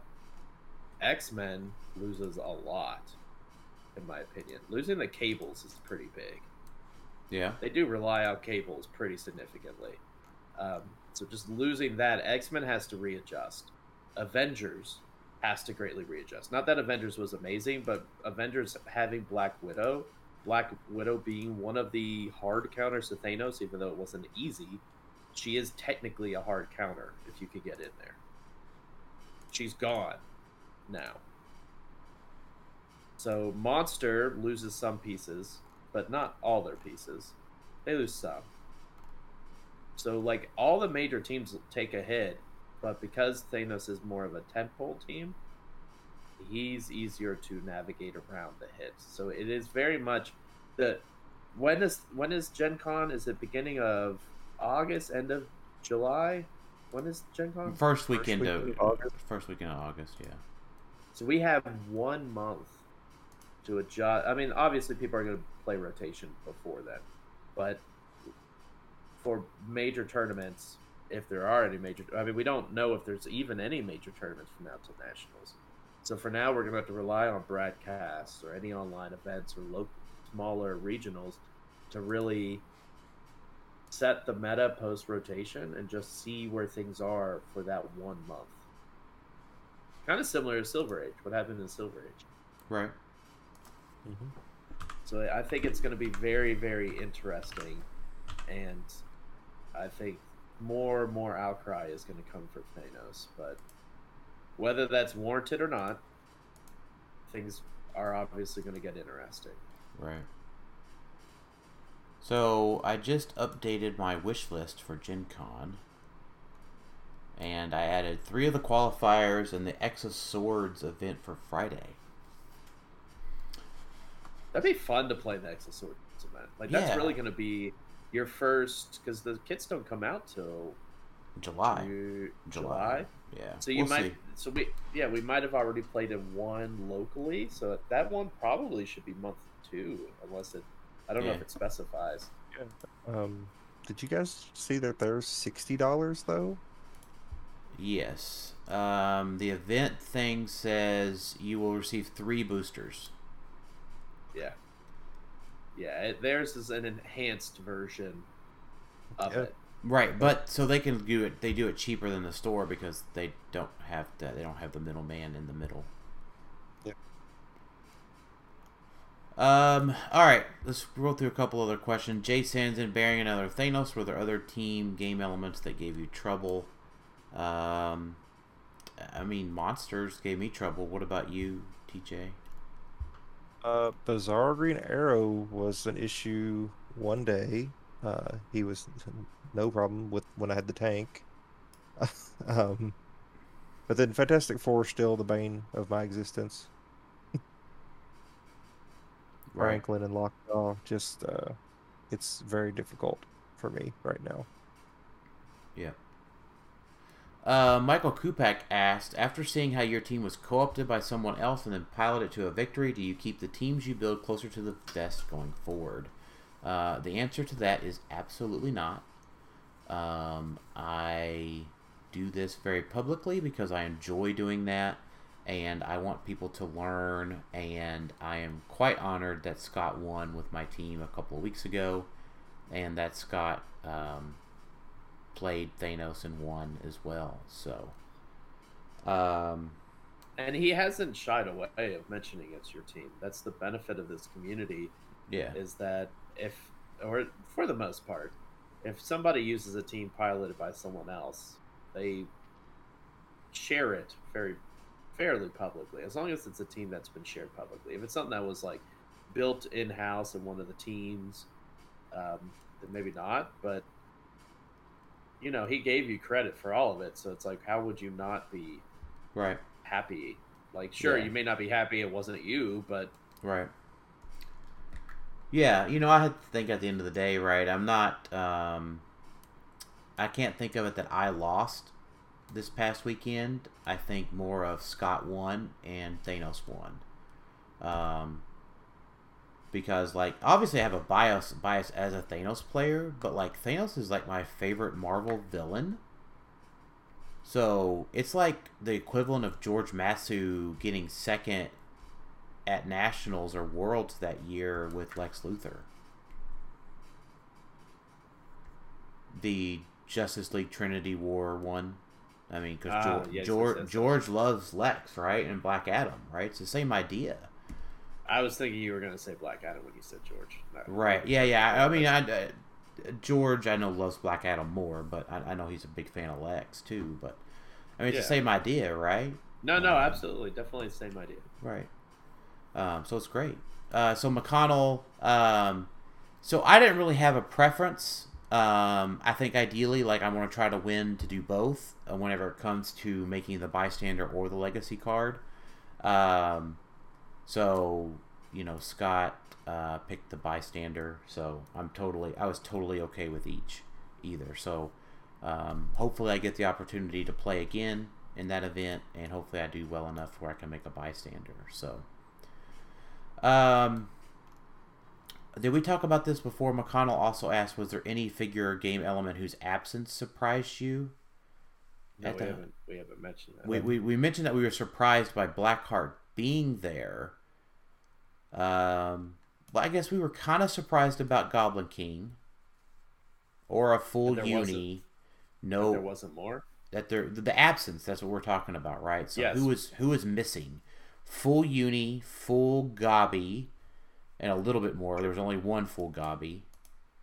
Yeah, Sheriff Strange. I expected to see at least somebody try that. Yeah. Yeah, especially with Pat having played Sheriff Strange. Yeah. On one or two of his teams. I was a little bit surprised by that. Maybe more mini shredders. We only saw, I think, one. Right. So that was a little bit surprising. Besides that, I mean, there wasn't a lot from, like, maybe ID-wise, there wasn't as many as you would think. Like, I don't think I saw a single, like, Harley ID. There was Harley ID. I saw them, yeah. Oh, I didn't see any, but if so, it was not played a ton. But no, I didn't see any, like, Joker IDs. No, I didn't either. Like, not in the, like, IDs that were... Like, what about Jean Grey? I may have been the only one playing Jean Grey. I think Jack did as well. Like, I know I saw Cyclops, because he could blow up walls. Like, so... Right, I think Cyclops Jack played... I think Jack played Jean with Thanos to do the mind control thing. Okay. Well, that's actually a different Jean. Like, none of the... Age of Apocalypse teams. No, it was all just Chase Sheen. Yeah, I remember IDs coming out. That was one of the things, was like oh, we're just going to go back to Chase Jean and Wolverines. Like, how many Wolverines were there? There was very few Wolverines. There was a few, but there are very few, yeah. Yeah, I think that's what's surprising is that, like, everyone had these expectations of this is where the IDs are. We're just going back to how IDs used to be. And no, we're not. It's just vastly different because we have better options, but not crazy options. Like, the Wolverine of old isn't necessarily the best option of Wolverine anymore. Right. Wolverine itself, healing for one, isn't necessarily good enough anymore with how much damage is kind of going around. So, right. Jack Smith asked, as a Thanos player asking another Thanos players in this case, are you bored of playing him at all? No. Right. I do like playing him and do very well with him, but I also understand that a lot of players do not have a good time fighting him. Now, I would say in a competitive sense, you're going to have to learn how to have a good time fighting him because he's going to be there as long as they don't errata him. Do you think you might take a break from playing him? Yeah, maybe for smaller events. But for the most part, I think that I'm going to keep playing him. He's fine. Totally fine. That's something I've been saying about him is he's not boring. It can be mentally exhausting because you're constantly having to think of what you're going to do next. Right. Yeah, you got to protect the guy, right? Like, not like I can just leave him out there. And that's bad. There's a lot going on with him. But do you think he's OP in Silver Age because of IDs? No, not really. Not any extra OP than a lot of anything else, really. I mean, he's more tolerable, if anything. Yeah. In Silver Age. Silver Age actually makes him, like, not as bad. And then John Murillo asked, do you know who won Fellowship for Best Theme Build? That was our buddy local to us, semi-local to us. That was Malcolm McCleary, who played all multiple men. And dressed up as multiple men. Yes. Do you know the other Fellowship guy's name? Offhand, Alex? Which one? The other two Fellowships. Trent Morello, I believe, was... He was runner-up, but who was... He won. Then it was Benjamin... Umansky? Yeah. Yes, I think so. I had never met him before, but... Gotcha. Andrew Fairweather will answer your questions on our next bigger podcast. And Jeremy Costello, not a question, but he's still angry about Origins. I can understand that. Ben Groenhide, we talked a little bit about Sheriff Strange just a little bit ago. And then Peter Marshfield will answer your question as well on the larger, more modern podcast. So, anything else for today, Alex, TJ? Is this final thoughts? Final thoughts, Alex. I had a great time at the Rock Cup. I can't wait for the event next year. I'm excited to. It's really gotten my blood pumping for competitive HeroClix again. Like, I didn't get to go to PJ's event, so this was my bigger event that I went to, even though I didn't get to play in it. And it was nice. It was nice seeing people I hadn't seen in a while. It was nice playing when I could and seeing people play. So it's just kind of exciting. Definitely a good segue into, I feel like, Nationals. Like, it's just we've got time. We've got like 3 months, 2.5 months-ish. So, I mean, that's a nice round number to take the time to practice, play some mini tournaments, and get ready. So. Right. TJ, final thoughts? Yeah, I echo what Alex said there. People need to mark their calendars now for the first weekend in May next year. It was a great event. Definitely glad that I went and got to experience that with everyone. If you're going to be in this game, that's not a weekend you want to miss. That's right. Exactly. I enjoyed seeing everybody this weekend. It was good to catch up with folks after 2 long years. You know, great to see everybody. Scott Porter was an amazing man to meet up with in person. You know, and I did not take my win from Scott. Scott vanquished me, so I'll have to just save that for next time. But thanks everybody for listening to Clixed Off today. Look forward to seeing y'all at the next event. Prepare yourself for the road to nationals this Sunday. Very important to get registered for events. Thanks everybody for listening to Clixed Off today. We'll talk to y'all next time. See ya.